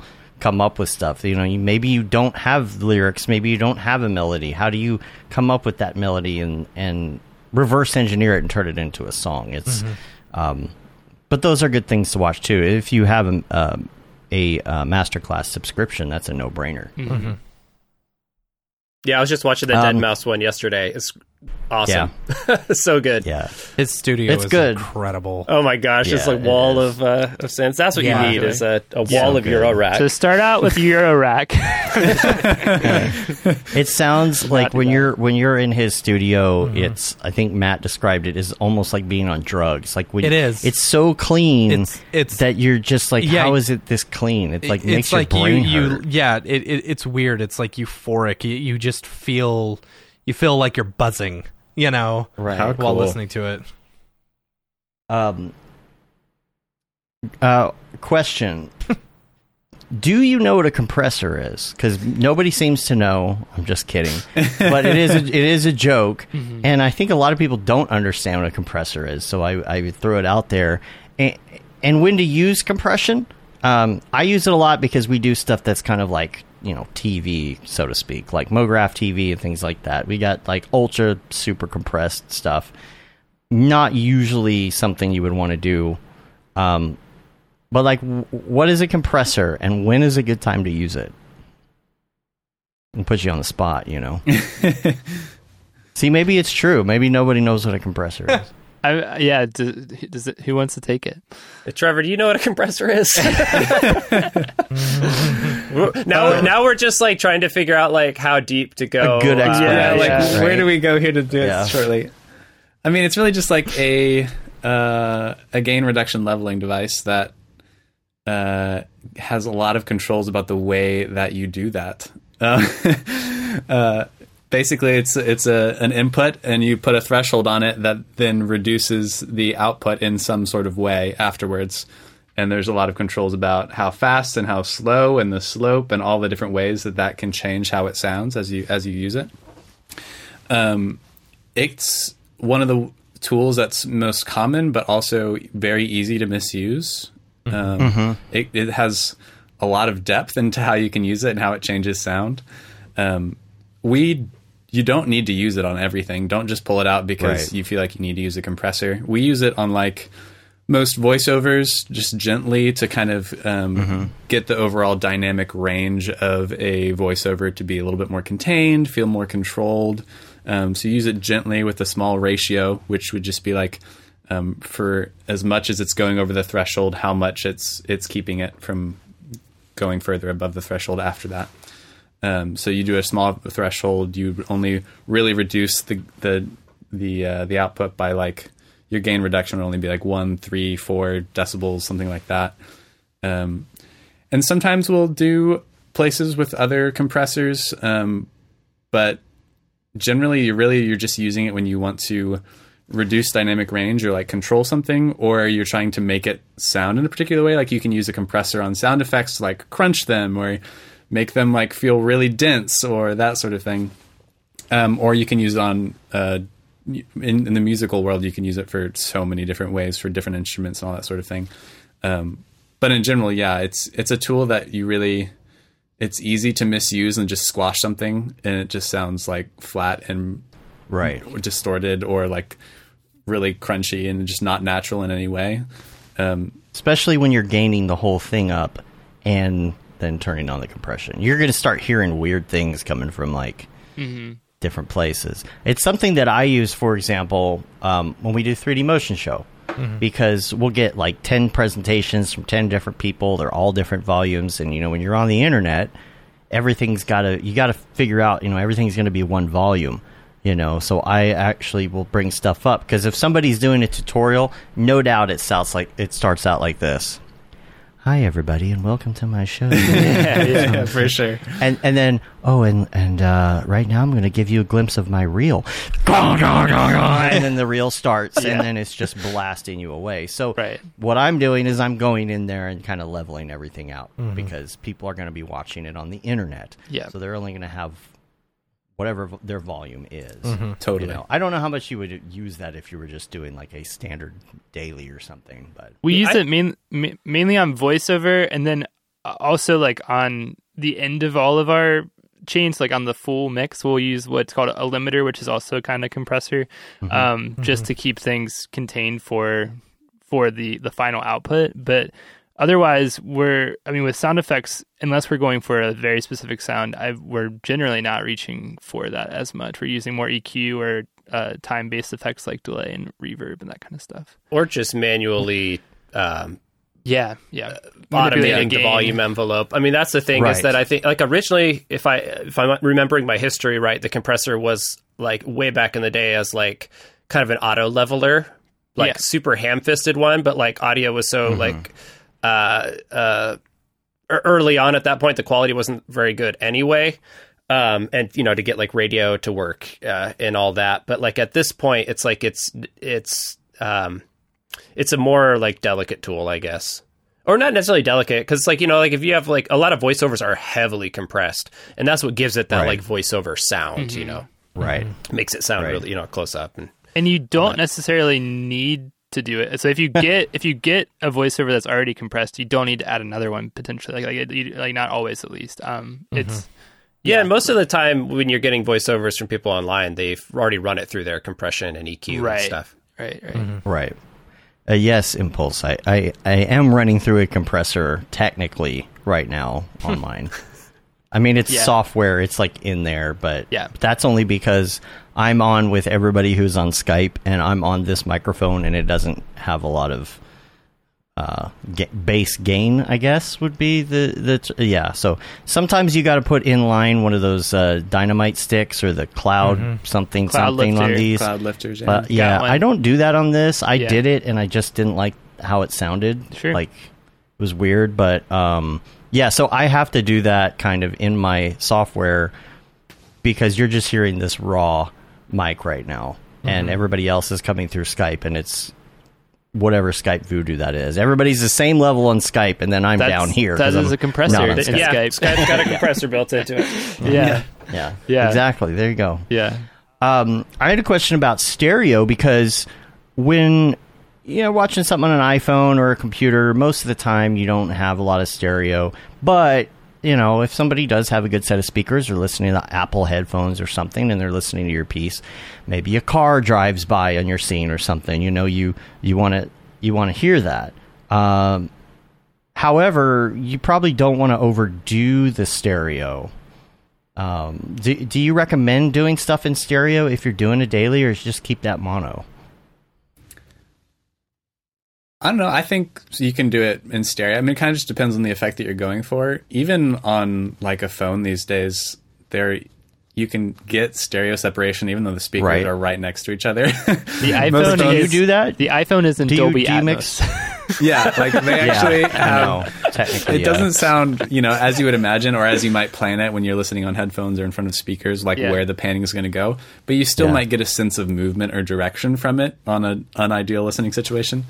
I hear that the new um, Apple headphones will actually let you hit a button and and freeze the spatial audio, so that when you turn, you can actually hear it in a different direction. Yeah. I messed with that the other day. It's so cool. I don't really. I mean, it's cool. I Like, why, see no right? situation where I need to do that, but Right. it is like an interesting way. And I turned it on by accident one day, and I like when you start turning your head, it's like real disorienting. You're like, where's the music coming from? but it's it's it's fascinating.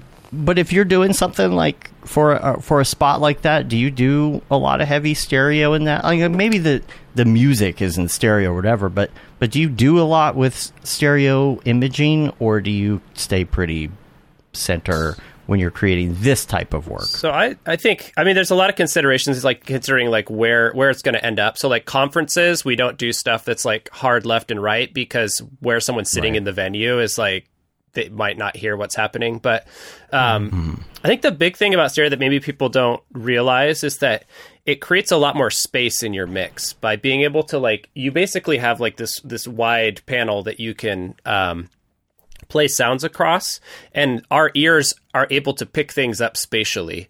Where like if you have two people talking and they're standing like right at the same spot it's going to be a lot harder to differentiate them than if they're standing far apart right? Mm-hmm. Um, mm-hmm. and so one of the things we use stereo for is we always put the voiceover in the center channel and the wider the mm-hmm. stereo is the more space that voiceover has essentially. So like if i have a guitar and i put it right in the same part of the stereo image as the voiceover, it's going to compete more with that. But if I pan it off to the side, it's going to um, give more space for the voiceover. It's going to make it easier to hear.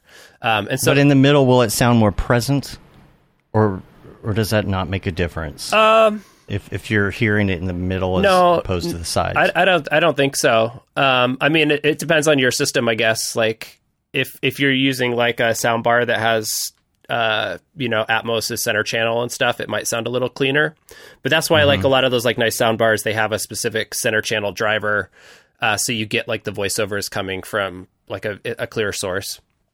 Um, I think that's kind of getting more into, that, that gets into the weeds, but uh, um, Yeah, A like, lot of times- in general, Or sorry, go ahead. Oh yeah, I was say like a lot of times though we don't like put things hard left and right separate. Like a lot of times it's kind of a mirrored image type of a thing. Like we, you want it to have a sense of space to it, uh, but you're kind of giving everything its own space in the in the stereo image.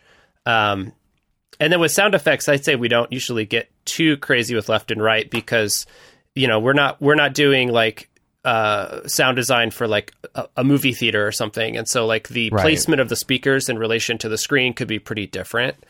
Um, so we're kind of doing what sort of just feels right. I don't know. So what, were you going to say, Trevor? No, yeah, uh, that that's all really true and great. Um, in general, like everything's playing back in stereo, anyways. In terms of like, it's all a stereo file. What's being printed in the video is a stereo file. It's going to be two channels. Mono is just both channels are playing the same thing, and so it kind of with stereo, you kind of are able to get the flexibility of having some slight differentiation that really allows intelligibility and experience of your audio to be a lot more in depth. Um, but yes, I'm I'm pretty mono about things that like you can get really distracting being in stereo. uh, like if you just like start pinging things around to left channel, right channel, and like swirling around. Sounds fun, but usually is not the Yeah. purpose of the video, or it's like very distracting to like what mm-hmm. someone's trying to say if there's dialogue or a voiceover. Um, and you never want to go full pan, right? Because You If can you're totally on- go full pan if Yeah. you want. There are I mean, no if you're on a device that's like missing like a or a, a device that's mono, sometimes you only get the left channel. You know, Yeah, generally that would be a device that is outputting mono, unless it's very poorly designed, is summing the left and the right into a single channel.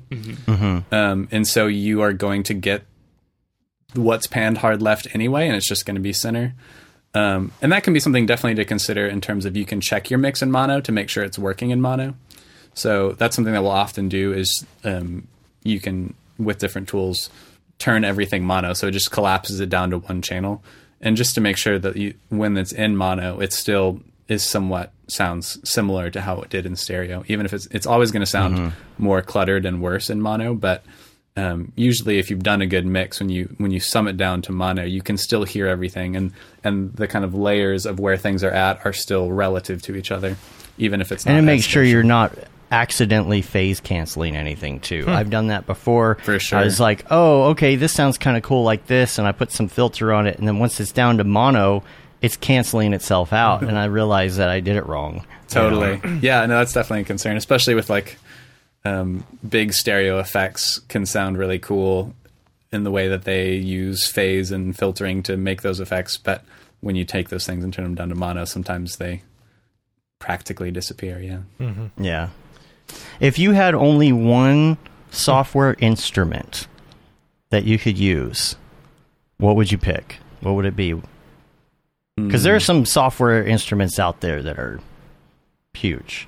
Like I would pick Serum because I love messing with Serum. You can do a million things with Serum, right? Nice, like yeah. or ser- Serum, ser- ser- Serum or Serum. theorem. Yeah, I don't remember how you pronounce it. Um, For me, it's that's a great Omnisphere. multi-tool. Omnisphere. Yeah, okay. yeah, I saw somebody super mention cool that. because it's it's kind of a synth and a sampler at the same time, and there's a lot Mm-hmm. of flexibility. It does a lo- lot of things. I don't know that that's Yeah. what I would recommend to somebody if they were going to just buy one synth because it's it's hefty, but I get a lot of utility out of that. Yeah. Yeah. I don't know how I'd pick just one. I use a lot of the Arturia plugins. Um, Arturia has a whole suite of software synthesizers. Um, so I guess I would just pick the uh, the Arturia Lab because it's kind of a condensed version of all of the synthesizers into one one Yeah. kind of easier to use plugin. Um, but yeah, I mean that's kind of my go-to of what I use when I'm like trying to create some sort of synth sound. Is I'm generally pulling up one of those, but that's just because it's like every synthesizer from every era, so I can kind of I can do whatever I need inside of that suite of uh, suite of plugins. I, I yeah, I would probably say the same as Trevor. Like that's what we both use the most. I think for our, our synth sounds as we're creating, um, is just opening up Arturia in some some form and uh, picking picking one of the the synths. Uh, sometimes it's literally just a random random synth in that in that, in that plugin folder that I'm just like, I wonder what this sounds like. yeah, How how often are y'all create actually like creating music on top of you know, doing the sound effects and stuff like that? I would say a good chunk of the time. I mean, in between. I mean, this is something Wes should speak to because he's really the composer on the team. So he does all the music. Where Chad and I are sound designers, mixers. We we handle that side of things. Um, but like Wes has, I'm just going to brag on Wes for a second. But he has a, a library of hundreds and hundreds of tracks. Like I don't know how many exactly. Probably 500 like plus. 700 at this Yeah. point. Yeah. like pieces of music that he's composed that people license from us all the time um, Oh, for different projects. So even if he's not composing That's a where the custom real track money from is. scratch, yeah, I mean it's a good thing. not. It's- it's- he's spent all of these years making hundreds of tracks, and it makes sense that they should not be used just once in a lot of situations. Well, and what's yeah, Yeah. what's what's it's something that's great with music, and I I would imagine like with certain assets with um with motion graphics too, it's like something is is you could use like a texture for lots of different projects or whatever. Like with music, Yeah. um, it's like you know we'll do we'll use a song and it's for like a golf commercial, and then it's also used for a bank, and it's also used for a car. Yeah, like it's just really funny how how different um, applications there are. But yeah, for us, what we do is we have the library, and then we often have an option to customize. Uh, that track. So, uh, like, uh, if someone comes to us looking for music and they might not even necessarily know if they want to license or have something original, we'll often start by pulling stuff from our own library as reference material. And that helps it to be like, you know, if this is your reference, at least we know for a fact it's in our wheelhouse. And if your client gets attached to it, we can just customize it and make it feel like it was originally written for your piece, you know, so that it flows exactly how you want.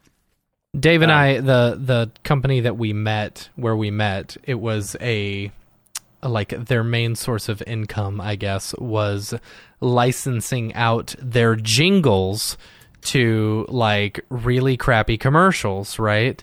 And Yeah. so uh, it's interesting hearing that you would license the same thing out to multiple things because I thought it was so weird that he would use the exact same jingle with the exact same uh like slogan, you know? That's Like- a little weird. That is pretty Yeah. weird. Yeah, That would be like, Like- us when we're doing audio branding, like just repurposing audio brands. I mean, like in in they would they they had uh, Freed's Furniture here in Dallas. You can afford your dreams, right? And then the exact same song in Cincinnati for a bank. You can afford your dreams. You know? That actually makes total sense though, because they're just completely different markets, right? It's like that's kind of how it is with you know with the stuff that we license. Is it's like you know occasionally we'll do exclusive deals, but most of the time brands like they don't care because there is so much content out there that's like. You know, even if it's been used a dozen times, it's like the chance that somebody is going to hear it and associate it with something Right. else, you know, is, is Yeah. so low. right. um, which is not at all to devalue you know original exclusive you know pieces like that's you know, i mentioned audio branding it's like we love doing Yeah. audio branding because it's like this is for you and you alone uh, kind of and do they have but- to license that from you? Like if Yeah. or, or is it like I'm hiring you to do this music? Cuz that's such a huge difference from the MoGraph world. The MoGraph Yeah. world it's like they're hiring us to do a thing, we don't ever see it again. We get a paycheck, we don't get residuals unless it's like NFTs or crap like that, you know. yeah most of the like- time most of the time with music uh, it is not work for hire Yeah. um, just because I think I think it has to do with historically that like with music, it's always been a thing where people licensed music because music exists outside. It'd be kind of like Yeah. more like you know how how someone might license uh, a piece of artwork to print on a T-shirt or something like that. Um, Right. And so we that's part of our like quoting and negotiating is like understanding like the value of the piece like okay what is the usage of it? Is it going to be a tv commercial or is it just like an internal piece or whatnot? These things would probably be really familiar to someone like licensing through somewhere like the Musicbed or marmoset um, where they they will make give you a price depending on how you're going to use it specifically. So we we do that. Even when we write something original um, most of the time it's non-exclusive and we will own it at the end of the project um, and mm-hmm. really that's just a way that we can write original music for your project cheaper because Right. that piece of music at the end holds way more value for us because I mean one we can license it but also just having a body of work is so useful for us to be able to show and like to to pitch with and to owe it to know like, hey, we could you could use this if you wanted it, you know, kind mm-hmm. of a thing. Do you have to um, make sure that you're not reusing it for you know the same markets and stuff like that? You We- know, yeah, Is that I mean- is that like a like you have notes written down for each track? Don't use this in Cincinnati. Don't use this one in Dallas. You know, like the DMAs Right. or whatever. Yeah, right? I mean we've um we've occasionally we've had agreements where they say like, hey, can it be exclusive for like our industry? And we go totally, absolutely. We make a note Mm-hmm. of that. Uh, usually we just name the file like exclusive for this thing, so Right. we can't accidentally you know funny. put it back out. Yeah. But Um, what other, like, what are some other good plugins oh that, no, that you could Going back to plugins. recommend to What was some that? people? Yeah, I, I, yeah, yeah. I, so we talked a bit about like you know getting into it, right? Oh, Mm-hmm. here's like some, you know, easy piece of software to start using to do instruments. But if you are looking at getting some sort of plugin. These these uh, plugins work with just about anything. Honestly, I mean anything that'll take a VST plugin for the most part. Um, like for example, I love the Native Instruments stuff. I like the Komplete because Komplete, it, while it's expensive, probably like five hundred bucks or something like that. It's like a plugin with a ton of other plugins in it. yeah, it's a like huge it has like a million of them. Yeah, for sure. I like That's Mr. Horse, starter. the uh, audio Mr. Horse, Oh, yeah. where you can just forgot bring they all did that, that stuff. now. Yeah, Mr. Horse Yeah. has just a whole bunch of like stock audio things, and you could just bring them in and use them as you need in After Yeah. Effects. That's awesome. I Yeah, I don't- pl- I- you know, plugin wise though. I'd say we don't really like in sound design. We don't use a lot of plugins other than like Yeah. synthesizers to make like s- musical sound effects. Mm-hmm. Um, As a company, for like our processing tools, we all use FabFilter yeah. Um, Oh, for yeah. like our EQs Yeah. and compressors and limiters and like kind of our audio processing tools, um, which we're all incredibly stoked on. like FabFilter just Yeah. makes the most uh, easy to use, flexible, great sounding tools for that. Like you can use each of those things, and there's so much depth to each of those plugins. Yeah. Yeah. but their price point is like kind of high for if you just want an EQ. It's more of like we invested Yeah. in it because we knew we were going to be using like these four things every day for the next decade. So like let's just use the one that we want to use. Yeah, There's uh, packages that you can get with them though. Like like my suggestion would be to get the like compressor limiter package and then the one that comes with the multi-band compressor because they have a great multi-band compressor. But you're right, like the ease of use on those are are pretty freaking incredible. Like, yeah. Yeah. Whoever designs their graphic interface needs an award. it's really great. Yeah. I'd Yeah. say, I mean, another easy win is the iZotope stuff too. If, as far as like, um, there, like I mean, production o- suite. Yeah, I mean, like the Ozone software, they're like AI mastering. Like we joke about it, but like it's actually like pretty good. and like it, it would if you're doing like a piece of music or just trying to set, set levels to certain uh, LUFS measurements or whatever, like it can do that for you really quickly. Um, It also comes with a great plugin called Tonal Balance, where Right. you can import a reference audio file, Yeah. and it Yeah. will show you the like EQ curve. I use that use every that single piece of track Yeah. or every track I work on because Mm-hmm. it's like I just want to like double check like is this in the realm of where it should be. Right. Yeah, that's Yeah. another great in terms of references and how to make sure what you're Mm-hmm. doing is good. Is tonal balance is really great just to make sure that you aren't like totally fatigued. Like it is actually sounding like you think it Yeah. sounds. Right. or or if you have like really small speakers and you don't know what the low end's doing, like it can actually like show you like oh you have a ton of low end or or the opposite. Either way, yeah, um, yeah, yeah, and uh, along Uh, with iZotope stuff, I mean, RX is hmm incredibly useful in terms of audio repair. yeah. Uh, I know y'all said But yeah, Audition hopefully has you some never have to use it. Well, back to uh, I mean, we're we're we're releasing this sound pack today from Camp MoGraph. All of those sounds were treated through RX and like processing in there as far as cleaning up.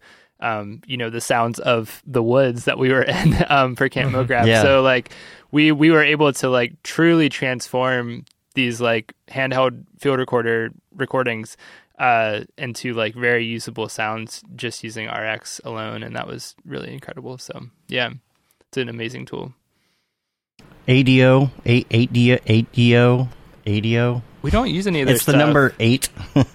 they have a lot of good instruments, like like recorded instruments, right? Like they just Right. came out with something called Soundpaint, and I've got a bunch of those, and they meticulously went in and recorded a ton of stuff for it, custom. you Yeah. know. I know. That's cool. I have a composer friend that uses, I think, their acoustic guitar stuff or something. Yes, Yeah. it is really good. Yeah. it is really good. But yeah, Um, yeah, Also, and a f- complete. yeah, Yeah. A free thing that I have just recently started to dabble in is that uh, Spitfire is a company that makes like really incredible, especially in the orchestral world, like sample libraries and virtual instruments that you can use. But they have a labs uh, world yeah. that is it's incredible. um, these free, totally free to use, incredible sounding. They're like a little bit more niche and specific. They're not as expansive as like Spitfire can do, but they sound really good. Like there's some strings and odd instruments and like different composers and interesting musicians have helped create these kind of one-off libraries that you can use. I I've actually been using them recently just because some of them sound amazing. and, and, and and to add to that too, they also have a really cool um, program or whatever they I don't know what you would call it, but it's called Pianobook. It's like kind of affiliated with Spitfire as well, where it's uh, a bunch of people creating their own sample libraries for that same platform um, and submitting them, and you get some really super interesting um, sounding instruments that way for free. So it's amazing. And even Spitfire Well, has big- their like they have a series of like thirty dollar plugins now that sound really great. And the nice thing with those is like they're just simple and so they're easier to use and get good sounds out of. Because a lot of times, I mean, I imagine the same with like motion graphics. It's like you can buy the biggest, baddest, you know, render or whatever, but it's not like you're going to be putting out big bad renders until you've gained all the experience you need to to do it. Mm-hmm. Right? Yeah. Mm-hmm. All right, big question: Antares or Melodyne? Both. I love that. I've always done more Melodyne, but Antares is great. Yeah, I'd, I'd say Yeah. both. I, they're they're used differently. Melodyne's like if you want some a vocal to sound like really clean uh, with the tuning, that that's definitely a good way to go. Antares is like more, yeah. I mean, it has the the auto on tune the sound. fly. Yeah. Little little AlterBoy Yeah. all the way. Yeah, Oh man. Yeah. Yeah, that's always fun too. Yeah, I I I have Antares. Here's the problem. I write about one song a year and I never do anything with it and I buy every plugin that I need to do it no matter what I and love then I, you know, write it off. Uh, I I really want to play with Melodyne, but I haven't purchased it yet. So I keep looking at it. I keep see seeing people do doing real things with it, and then funny stuff with it on TikTok. They take it and like redo Smash Mouth songs with it all the time. Oh man, I haven't seen that, Uh, but I'm sure it's great. So yeah, I was kind of I was kind of curious on that. Uh, So- Another cool software in that realm is uh, Synchro Arts Revoice, or they have uh, shoot, I think it's something Vo- VocAlign. Um, those those products are really cool too. A lot of like ADR people actually who work in post will use Revoice to sync uh, like ADR tracks or whatever to. You, you, you, it's it's like Melodyne where you can actually tune stuff, but then you can also take like Stretch words or something yeah, well, like you, t- you take like the reference dialogue from set or whatever, and it can actually like shift the uh, dialogue Oh. into like both tonally and um and like pitch wise and like time yeah, time wise all yeah. yeah, Yeah. kind of makes it fit Yeah. together. It's really it's really powerful. I, I've just started to mess Wow. with that as well. So yeah, That's interesting. I've seen a lot of the tonal converters too, where you could take like you load it into some AI Google thing, and you can change a flute and make it sound like a trumpet. oh wow. Oh yeah, know, magenta. oh, that's I think is that what that is? I forget what It- it's that's called. that machine. It's so it's so wild. And we tou- we touched on it a little bit too, but sync licensing, like if if if you are getting into writing songs and you feel like you're pretty decent at it, I'm I'm hearing that there's a good living to be made doing sync license stuff right now. Make purposely making stuff that you know that is going to be useful for, you know, television, movies, Netflix shows, documentaries. Mograph.com intro. Yeah, yeah. Yeah. Yeah, I feel like I have a little experience in that area because I've been making the MoGraph stuff, and it has to have like a certain formula to it to Yeah. work with the promos. Yeah. But like that's kind of the thing with the sync license stuff is creating stuff that you feel like people are going to use Mm-hmm. and Yeah. buy. Wes knows quite well that there's just a big difference from like creating a song for a band and then what's actually useful for video content. Yeah, and- and like really- what you need when you're producing a video. Yeah, and depending on like what kind of video too, it's like I'll write music that's like, okay, this is for podcasting. And it's like the most minimal type thing. Right. Like this is like explanatory music and it has like this kind of story arc to it that you can cut together and This Um, is for news broadcast. exactly. yeah. Yeah, it, it's definitely Yeah. like a different. Uh, it's a different headspace than just like writing a song, so to speak. But if you know how to do it well, I mean, it's it's a very cool thing. and do those variations too you know so that when you put it up on premiumbeat.com you have like all the var- variations you know they could use this when they go to commercial break they can use this for the intro. That's always what i'm looking for when i'm trying to find like a, a premium beat song. It's like how can i chop this up and use it like 10 different ways and let mm-hmm. my $40 go to good use for this song you know Yeah, 'cause God forbid mu- your music costs more than forty dollars. true true And this is why maybe not everyone should jump into the sync licensing realm. 'cause Right. It's- a lot of that stuff is a large market for forty dollars songs. That Yeah, it's yeah, I mean, it's like doing stock photos, or yeah, it, it is saturated. I think for us, like the the kind of where what I, we've fallen into is like that the library is really there more to facilitate the original like design work that we're doing. You know, um, it's really unusual for us to do a project where we only provide the music and we don't mix it and don't sound design it. Um, usually it's the other way around. It's people come to us because we have all these resources for sound and for music, and we treat them all like kind of tools in the same toolbox, you know. Um, And it's it's nice, and even sometimes it's like we we work with other library tracks, um, or sometimes we are hired like as basically music supervisors to find music somewhere else. Maybe if we don't have the right thing in our library, or like we, we when we do audio branding, we're often putting together playlists and making recommendations of this is a library that would be good for these types of things. Here's like a, a playlist of songs that like suit your brand, Uh, kind of stuff. So Yeah, it's a yeah music li- sync there's there's there's there's a, a ton of great resources out there. There's a lot of opportunities um but it's also really about finding like where you fit into that. It took me a really long time before to to get repped in any libraries even. And even still like that's really a small portion of of income um just because of you know our, the way our company is like is positioned. Yeah, it can be a good source of income, but just like if you were going to do motion graphics and you were going to make stock stuff and sell Yeah. it on Pond Five, you got to like you got to dedicate yourself to that. yeah You got to put a lot of Because then you got out there, Envato spend a lot Elements that time gives it all to you for free for like thirty bucks a Right. month. Yeah. Right. yeah, exactly. It's a very similar um, market, I, I imagine. Right. Yeah. Well, what what say you we go to the drop? Let's let's go into the drop. The drop, drop, drop. Is this the fucking mic? This is exactly what I should be doing. What's up, and welcome to this week's episode of The Drop, your weekly source for all things NFT and crypto art, as well as upcoming drops by notable people in the MoGraph industry.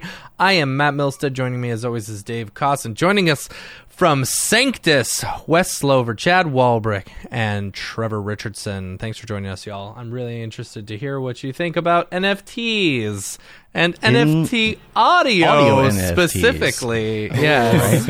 Yeah. Yes. Feel free to be So what as we got, uh, delightful or as angry as possible. Right.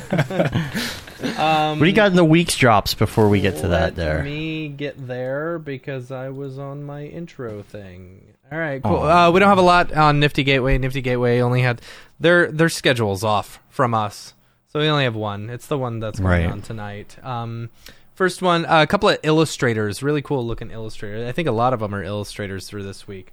Um, we've got Van Orton uh, doing this one. Really cool looking stuff. I really like it.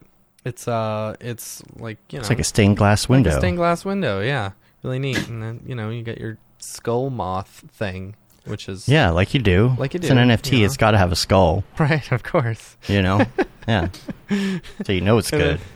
And then uh, uh, Miriam Ampersand, I think is how you say it. Mir- Miri Ampersand uh, is uh, Miri another Ampersand. Oh, illustrator interesting. doing a drop Clever. tonight. Yeah. So there you go.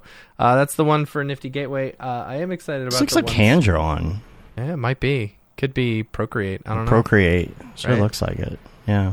If you too want to make Procreate NFTs, you could go to our website and pick up our new Procreate course by There you go. Link at you Right. only on mograph.com slash classes. Um, uh, next up in Maker's Place, uh, Reed Zimmerman, also known as Late Night Renders, is doing a drop. Uh, this one, I really liked this one. I like the sound design for it. You guys might like the sound design. I don't think we Ah. can show the need to check sound that design. But yeah, I thought this No. one was really pretty. Uh, I like I, I, I- like that I like that the intricacies inside the bodies. I like the and stuff like robots. that. yeah, the robots Yeah. are cool. They're cool robots. Come on. Full spectrum robots. There's one thing about Maker's Place that I think is weird. Um, and uh, Late Night Renders actually did a good job. At the end, like it's like Maker's Place makes them put this really awful generic logo at the end where it says their name and it says Maker's Place. Anyway, Oh, you'll see it on some of the other ones. You're saying. Uh, so that's Yeah. uh, that is tomorrow. That's the twelfth. Uh, late night renders. Uh, next up, four thirteen. Amir H Fallah uh, is doing one. Uh, I really like this one. Uh, the story behind it is like they would go to all these different libraries and stuff like that, and like you know collect things and paint like the histories and stuff. See that that that ugly. oh yeah, yeah. I know it's so saying. stupid. It's so gross. Yeah, it's an ugly graphic. least- Come on, Maker's Place. You, you got the best artists in the world doing drops. Just get one of them to like you know design you a Make logo, up- Do a little title or something. Yeah. yeah. right? right. you know, uh, yeah, really funny. cool stuff. I really like that one. And then the last one is uh, Nadieh Bremer uh, and UNICEF. Uh, they're doing these uh, patchwork metropolis, met- metropoles or something like that. Uh, s- straight up gives me Mary Blair vibes, you know, who did uh, a lot of the Disney artwork and stuff like that back in the day. Like really pretty stuff. Yeah, But I- yeah. I, I, like, I think uh, in the description it talks about how uh, uh, they are a um, Reminds me of that video game. information information like organization architect i can't remember what the exact wording is but it's like it's using ai in order to like organize the stuff or data management Oh. or something it's pretty neat yeah neat once you Hmm. look it up anyway so that's it for the main drops uh yeah let's get into nfts let's let's hear about the world of audio nfts because Yeah, i'm sure there's of a lot going on because Does that exist? yeah, I mean, well, I mean, I, I, I I think it's going to be huge. I think it's going to be huge. You know, once uh, people rebrand the term NFT, you know, and it doesn't sound so gross, right? but like, uh, you know, a lot of a lot of artists uh, that I know personally have done NFTs, and they always need audio with it, and they're either buying crap off a premium beat, which I'm not sure if they're allowed to, or Right, yeah. they're reaching out to actual artists like y'all, you know, uh, similar to y'all, and like having them create original artwork for it or original sound design for their pieces. You know, I'd love, I'd love to hear what y'all think about that. About Mm-hmm. And the, have you done any. NFT audio yet? Yeah. Don't all talk at once. Don't worry. You know, Um, I don't think any and of that's us. the end of the drop. yeah, yeah, there you go. I don't think any of us have personally done audio for or have done our own NFTs or anything like that, or produced any of our own. Um, so we don't have that firsthand experience of of being in that world ourselves. Though I know that we have definitely had conversations and offers as a company for different things that I'm sure Wes can talk about. Yeah, we did uh, that down on the render farm. Uh, David Ariew, or actually, I don't know how to pronounce his Oh, last name. Was that y'all? Aria- That was- Aria. Yeah. Yeah, that was Yeah. uh that was a piece that we did um, with him for School of Motion that he minted. Mm-hmm. Um, and we did we did uh, NBA Top Shot. We did the sound design for the app itself, and that was one Mm-hmm. of those things where like, what you know, crypto trading cards. What is this? Yeah. Like, Right. okay, whatever. Should, Yeah. should have charged more Yeah. for that one. Yeah. after we saw how much they were selling for after they went out, we were like, well, that- that was something we probably should have realized was a lot bigger than we thought. Right. Yeah, Sorry, and you can use that to sell other things, right? Yeah. Um, but yeah, I you know NFTs are something that I I feel conflicted about. I think there's really really exciting, amazing stuff happening in the space, and there's also like you know the environmental impact of the the proof of work uh, blockchain and these kind of scams that are happening within For sure. yeah. NFTs, and I don't know. So I was just kind of this point where I'm like, well, I'm like ambivalent enough that I just want to not do them right now, but I am really excited Mm-hmm. about the future of those, and I think that they're doing you know really cool stuff uh, you know, uh, cool opportunities for artists for sure.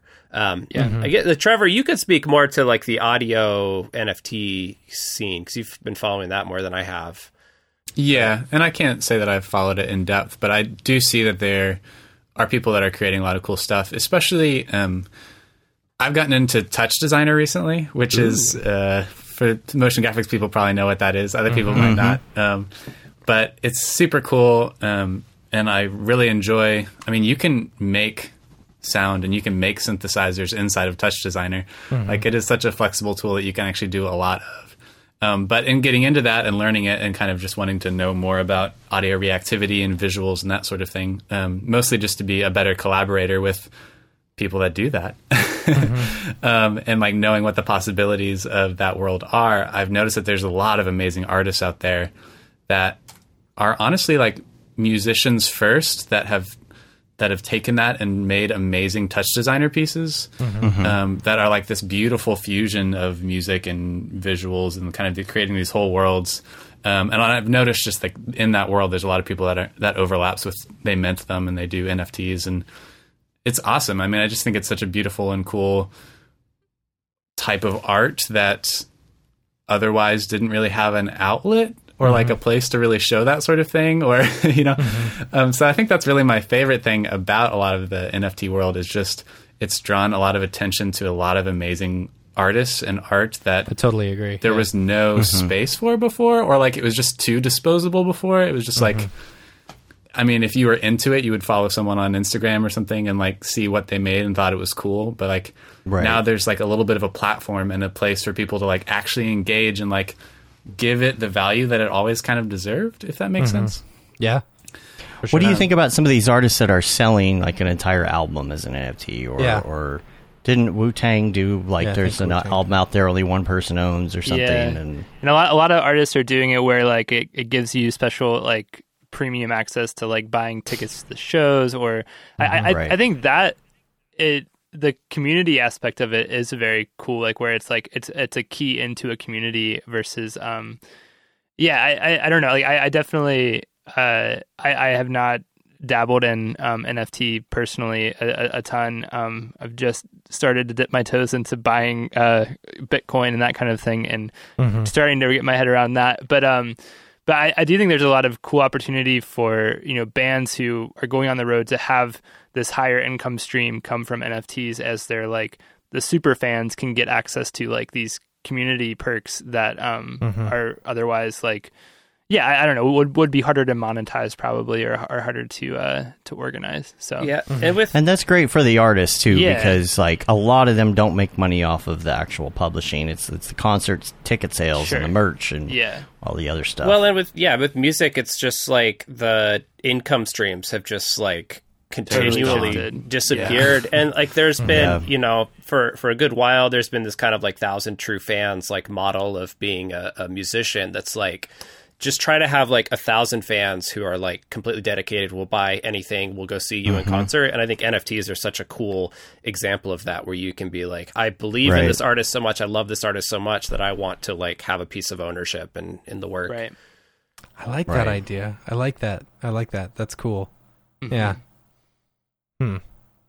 But see, What I do don't you have to worry think about, that. about- They sell out to you know work with on uh, commercials for uh, Right. you know MoGraph. So What uh, uh, uh, uh I I would love to know what y'all think about the future of where you think it w- it, it is going. You know, because for me, when I look at NFTs, I don't think you know. Well, one, it's got. I, I always say it's got a. Uh, it needs a rebrand. You know, because people think NFTs they think the dirty environment stuff. They think, you know, a bunch of crypto bros, they think rug pulls and stuff like that. You know, it's got a bad it's got a bad rep. Uh, but I'd love to know what you guys think where it could possibly go or what you think where it could what it could do in the future, especially in the audio world. Cool. That's the end of the, the drop. Yeah. Again, this is the problem of having three three of us on. I should Right. ask we don't know who to, who to start and go and go and My go. answer's the easiest. I don't know. yeah yeah Yeah, I don't know that I have forecasts for exactly how it's going to work. I don't see it disappearing. I don't see it being a thing that like.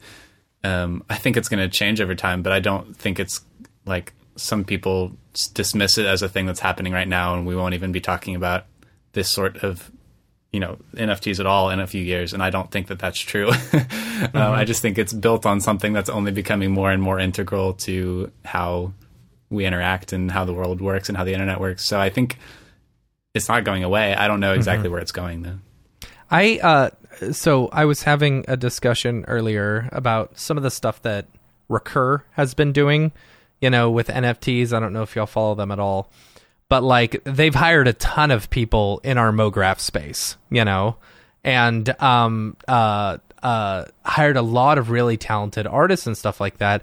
And they're you know, they're a corporate entity that's pushing out licensed uh, NFTs for you know for brands and stuff like that. And they recently just did this Star Trek drop, and I think there was supposed to be they only ended up selling a little under four thousand items, and I think there was fifteen thousand available. And it's like I I I I I have this worry that now that corporations have gotten a hold of this and they're taking some of the artists away from this in order to create their you know it, they're Empire. taking yeah they're taking they're creating their empire they're just like they're taking advantage I, I feel like they're taking advantage of the artists you know? Mm-hmm. Because nfts in my opinion were created for artists you know to be Right. able to sell their artwork. And now that you've got the man basically coming in and being like hey brands come over here. Let me sell your brand as an NFT and stuff like that. It takes away from the artist unless it is one specific artist working with a that brand as a collaboration right. or something you know Yeah. for me personally I, I I wouldn't buy I personally wouldn't buy an NFT just because it was a certain brand. You know, I have no interest in that. Like actual physical collectibles and stuff like that. Yeah, I totally dig that. You know, I've got a I mean, if you like the Trix Bunny and you want you know, Right. to get all four versions of their series, Right. I mean, NFT, I guess. I've I've I've got a Ghostbuster, you know, pl- plasma gun thing, an actual physical one back here. I love it, right? But if it was like a a, a a JPEG, I don't I don't really care about that. You know, I don't need to support some big corporation for that. But like an artist, on the other hand, I own lots of individual artists' artwork specifically because I want to support the artist. You Yeah. know, and that's me personally. That's where I feel like the NFTs should go, and that corporations need to stay out of it. you know what I'm saying? And I, mean, think, I- yeah. Oh, sorry. Go ahead, Chad. I was really just going to rip off what you had already just said. So, Yeah, Okay, go ahead. well, I- I yeah, mean, straight up. I see that there's like kind of a branch here where there's like there's people that are getting into NFTs to make a lot of money or or, or try to make money, and then there's people that are getting into it for like the community aspect or like patronage Yeah. that kind of thing. And I think that's I mean that's what I would would predict for the future to continue to see that split and whether or not each of those survives as like a, a means to an end uh, I I don't know yet but uh, like I, I I do think it's a really cool way I mean it, it could be the future of like what we've seen with Patreon uh, as like a, a way for creators to have cons- more consistent income Yes. um, in the community and that kind of thing um yeah, so I mean that would be like my my hope would be like that would be the majority of where NFT goes versus the you know corporations just uh ripping out like yeah I think I think also you know uh, with the smart contracts and stuff like that, you know, Mm-hmm. it also puts into question being able to help stop piracy in a way. You know, Sure. I mean, piracy is always going to be there, but if you're Right. associating your specific like song that you downloaded, you know, it's not like for right now. It's very easy to go on AudioJungle or you know PremiumBeat or whatever, download a Audio song, Jungle, and then premiumbeat send it to your buddy and be like, "Hey, how about this?" You know, blah blah blah. Use it, blah blah. Unless unless you know, I, I, I don't know, e- and maybe y'all can speak to this. How often Yeah. does AudioJungle go and and they're like, "Oh, you've got you use that in my commercial. Let me see your licensing for it." You know, Right. I I don't know, but Yeah. being able to, you know, being able to uh, uh, have that smart contract associated with a specific download, you know, like being able to incorporate that you have to have your wallet or whatever your license associated with the actual like DAW that you're using or the editing software that you're using you know that can help stop piracy from happening you know Yeah. I don't know Yeah. Yeah, I mean, it's for uh, as far as like copyright stuff. There's like YouTube is like the easiest place that things get flagged because mm-hmm. they'll like scour. Although I think with like Audio mm-hmm. Jungle and stuff, that probably doesn't get get picked up because it'd be So complicated. broad. Yeah, I feel like I had it happen once, and I'm like, really? Like, I bought this song, and you're flagging Yeah. me? That doesn't make any sense. yeah Yeah. You know, how to dispute Yeah, it. Yeah, I mean that is really smart in terms of YouTube, in terms of material that has been released um, in mm-hmm. a public way. It is very smart about identifying that in a video and taking it down pretty much immediately um, in a way that it didn't used to be. I mean, I'd be curious if there's like a way that, um, like it, it even translates to like an NFT could potentially have some kind of like way of when you import that file into like Logic or Pro Tools or something like that, it can read like the metadata of the NFT or whatever. I don't, I don't fully Sure. understand. And then like say, uh, you know, like hey, you like you don't have the license for this, or like or you're you're not the mm-hmm. licensed user of this. I'm, I'm not sure if that will ever happen, but like, it that's all a- I mean, it would all have to be built into you know the actual software, Right. You know, Yeah. That that if you're wanting to use a specific thing, like you can link your account or your wallet or whatever over, and that Sure. brings in all the licensing. and what I like, what what what another thing that it brings up is like, say you license out a song to someone, mm-hmm. right? And so that's sold as an NFT, you know, along with a smart contract, and someone can use that. However, if at another point they want to use it for another project, that licensing could come get back to you, like uh, as far as like you know cost, you know, like oh, if someone else wants to license that, they can sell their license to that, you know, and continually make Right. money. So off I of guess it. the, the I don't question, and maybe this is where I don't I don't understand NFTs as well, is like we we already do as far as I understand, we already do this for software, but it's it's not decentralized. It's centralized through like iLok or through like Yeah. the you know through an Freaking activation iLok. code or whatever it is. Like, does it need to be on the blockchain? You know, to enf- to enforce that type of Right. thing. Like, is Right. that I it would, mean- it would be more normalized. You know what I mean? Like, um, imagine if your iLok stuff and your other serial numbers and everything else could all somehow link up together, and you could just have one wallet that just Yeah. verified you mm-hmm. and everything. Have you ever tried to set up a new computer in graphics or audio, and then you've got to like get all the things set back up, Yeah. Yeah. and Yeah. all the passwords and all the licenses and everything? It takes forever. Man, It'd if, nice if to be able to enter NFTs are the future address. to getting rid of iLok, then I'm 100%. Yeah, you that's go. the future I'm invested. this is this is the utopia that I'm on board for. Yeah. Yeah, it'll be interesting to see for sure. yeah, I I Oh. oh boy, Look who's here. hello Dorothy. Hey y'all. I was just finishing up my lunch and I had to swing by. was just having a little uh, cauliflower. oh my gosh. Just got back from New York, an NFT convention. It's nice to be up back there every once in a while because I'm uh, New Yorkie. No, no, you're not. man. Oh, you're not a Yorkie. I was, I was hobnobbing with the the K9 NFT players. You mm-hmm. only get that kind of interaction with real life meetup these days. You can learn a lot from that crowd because most of them have their master's degree. Oh gosh.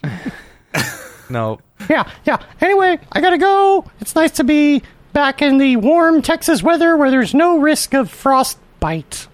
Bite. Oh god. All right. Okay, bye. okay, bye. It's the most Well, that dogs was- ever on this on the the stream. Probably we got Quinn Yeah. over there. Yeah, that's just demeaning to Quinn over there. what did you think of those jokes, Quinn? Huh? Yeah. Yeah, that's all right. That's my face too every week. yeah, yeah. Well, if uh, Cool. you or anyone you know has a uh, or dropping an NFT, uh, feel free to email us uh, info at mograph.com. We'll show it on the show.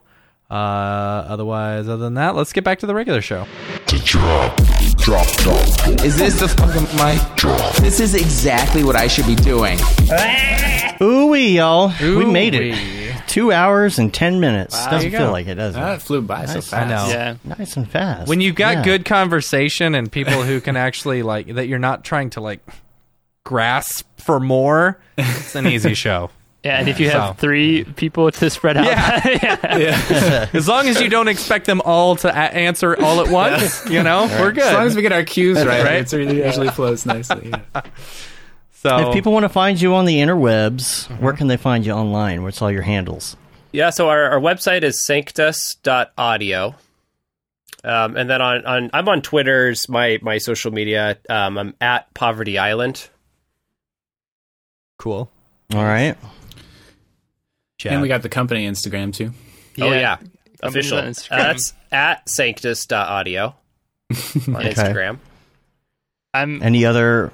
Yeah. I mean, I'm at Chad Walbrink on Instagram. That's my main thing. Um, but mainly doing stuff through through Sanctus's stuff, Sanct- Sanctus's stuff. Yeah, I was going to ask if you're like posting anything on there, audio, or you know, do you post like things you're working on, or Sometimes, yeah. I mean, mainly on the yeah, yeah, mainly on the stories and stuff like that. I don't do a ton on the grid, but yeah. cool, cool, cool, cool. I've got nothing And- interesting. yeah. I got a Twitter, but no Instagram.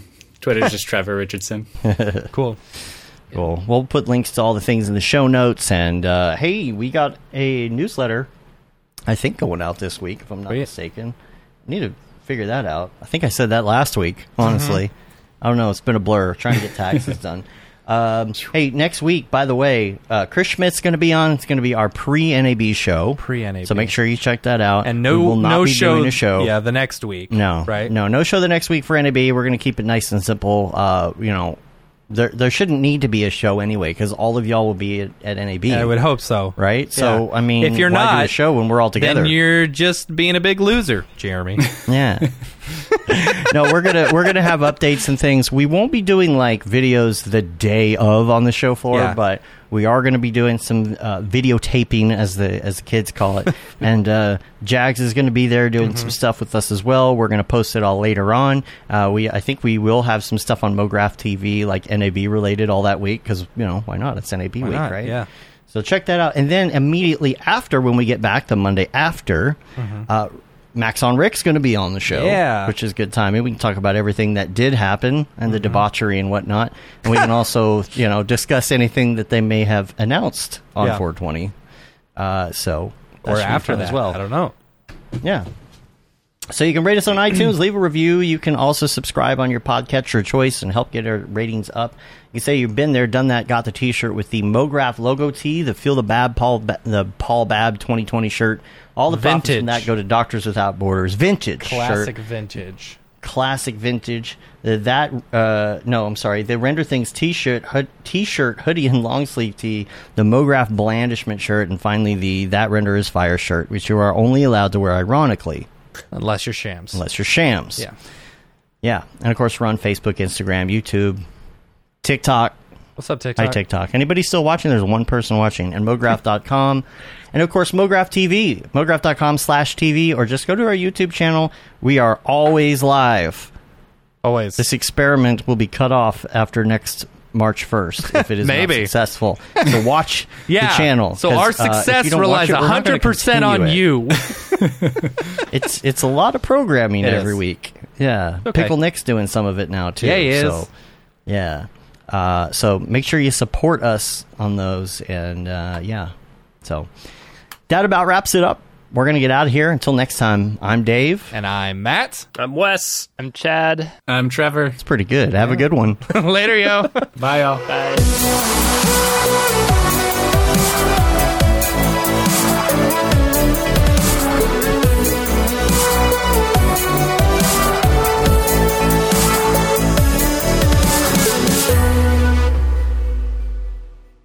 It's pretty good, I guess. MoGraph.com, an online resource for motion graphic artists. Start your week with the MoGraph Podcast industry news, interviews with your favorite artists, and terrible humor. Watch live shows and interviews from MoGraph events like NAB, SIGGRAPH, HalfRes, and local meetups. Our MoGraph Talks feature live demos and motivation from artists all around the world. Sometimes you got to make stuff that you're not going to put on your reel, and I'm not here to judge. What if Rick and Morty show up for the countdown at midnight? That's where I peaked in life, in my career. We gotta stop this thing, Rick! It's gonna kill us all! Hear from the people that create your software, design your render engines, and artists that are changing the face of modern motion graphics. You get that render done. Yeah, you better frame frame what? MoGraph tutorials and online classes will teach you about Cinema 4D, After Effects, as well as other popular software and render engines. Throw in the HDR Studio, take the render settings, pick the HDR, put a reflection, and gorgeous. Branch into new software. Learn time saving tips, techniques, workflows, and lessons that'll keep you up to date in the world of motion design. Oh, brother, those are some of my favorite elves. I love projects that scare me. When our art director comes to us and asks for something that I had never done before, man, it gets me pumped. Join the conversation in our live sessions. Check out our plugins or join the hundreds of daily active users in our Slack channel for technical help, advice, contests, or just to joke around. Real nice banana. Ah, that's so funny. All right. I'm gonna live forever. Subscribe today and get the latest updates on our YouTube and other social media channels. Take all your dreams and just do it! We don't care how you get here, folks. Just get here. Subscribe to MoGraph.com.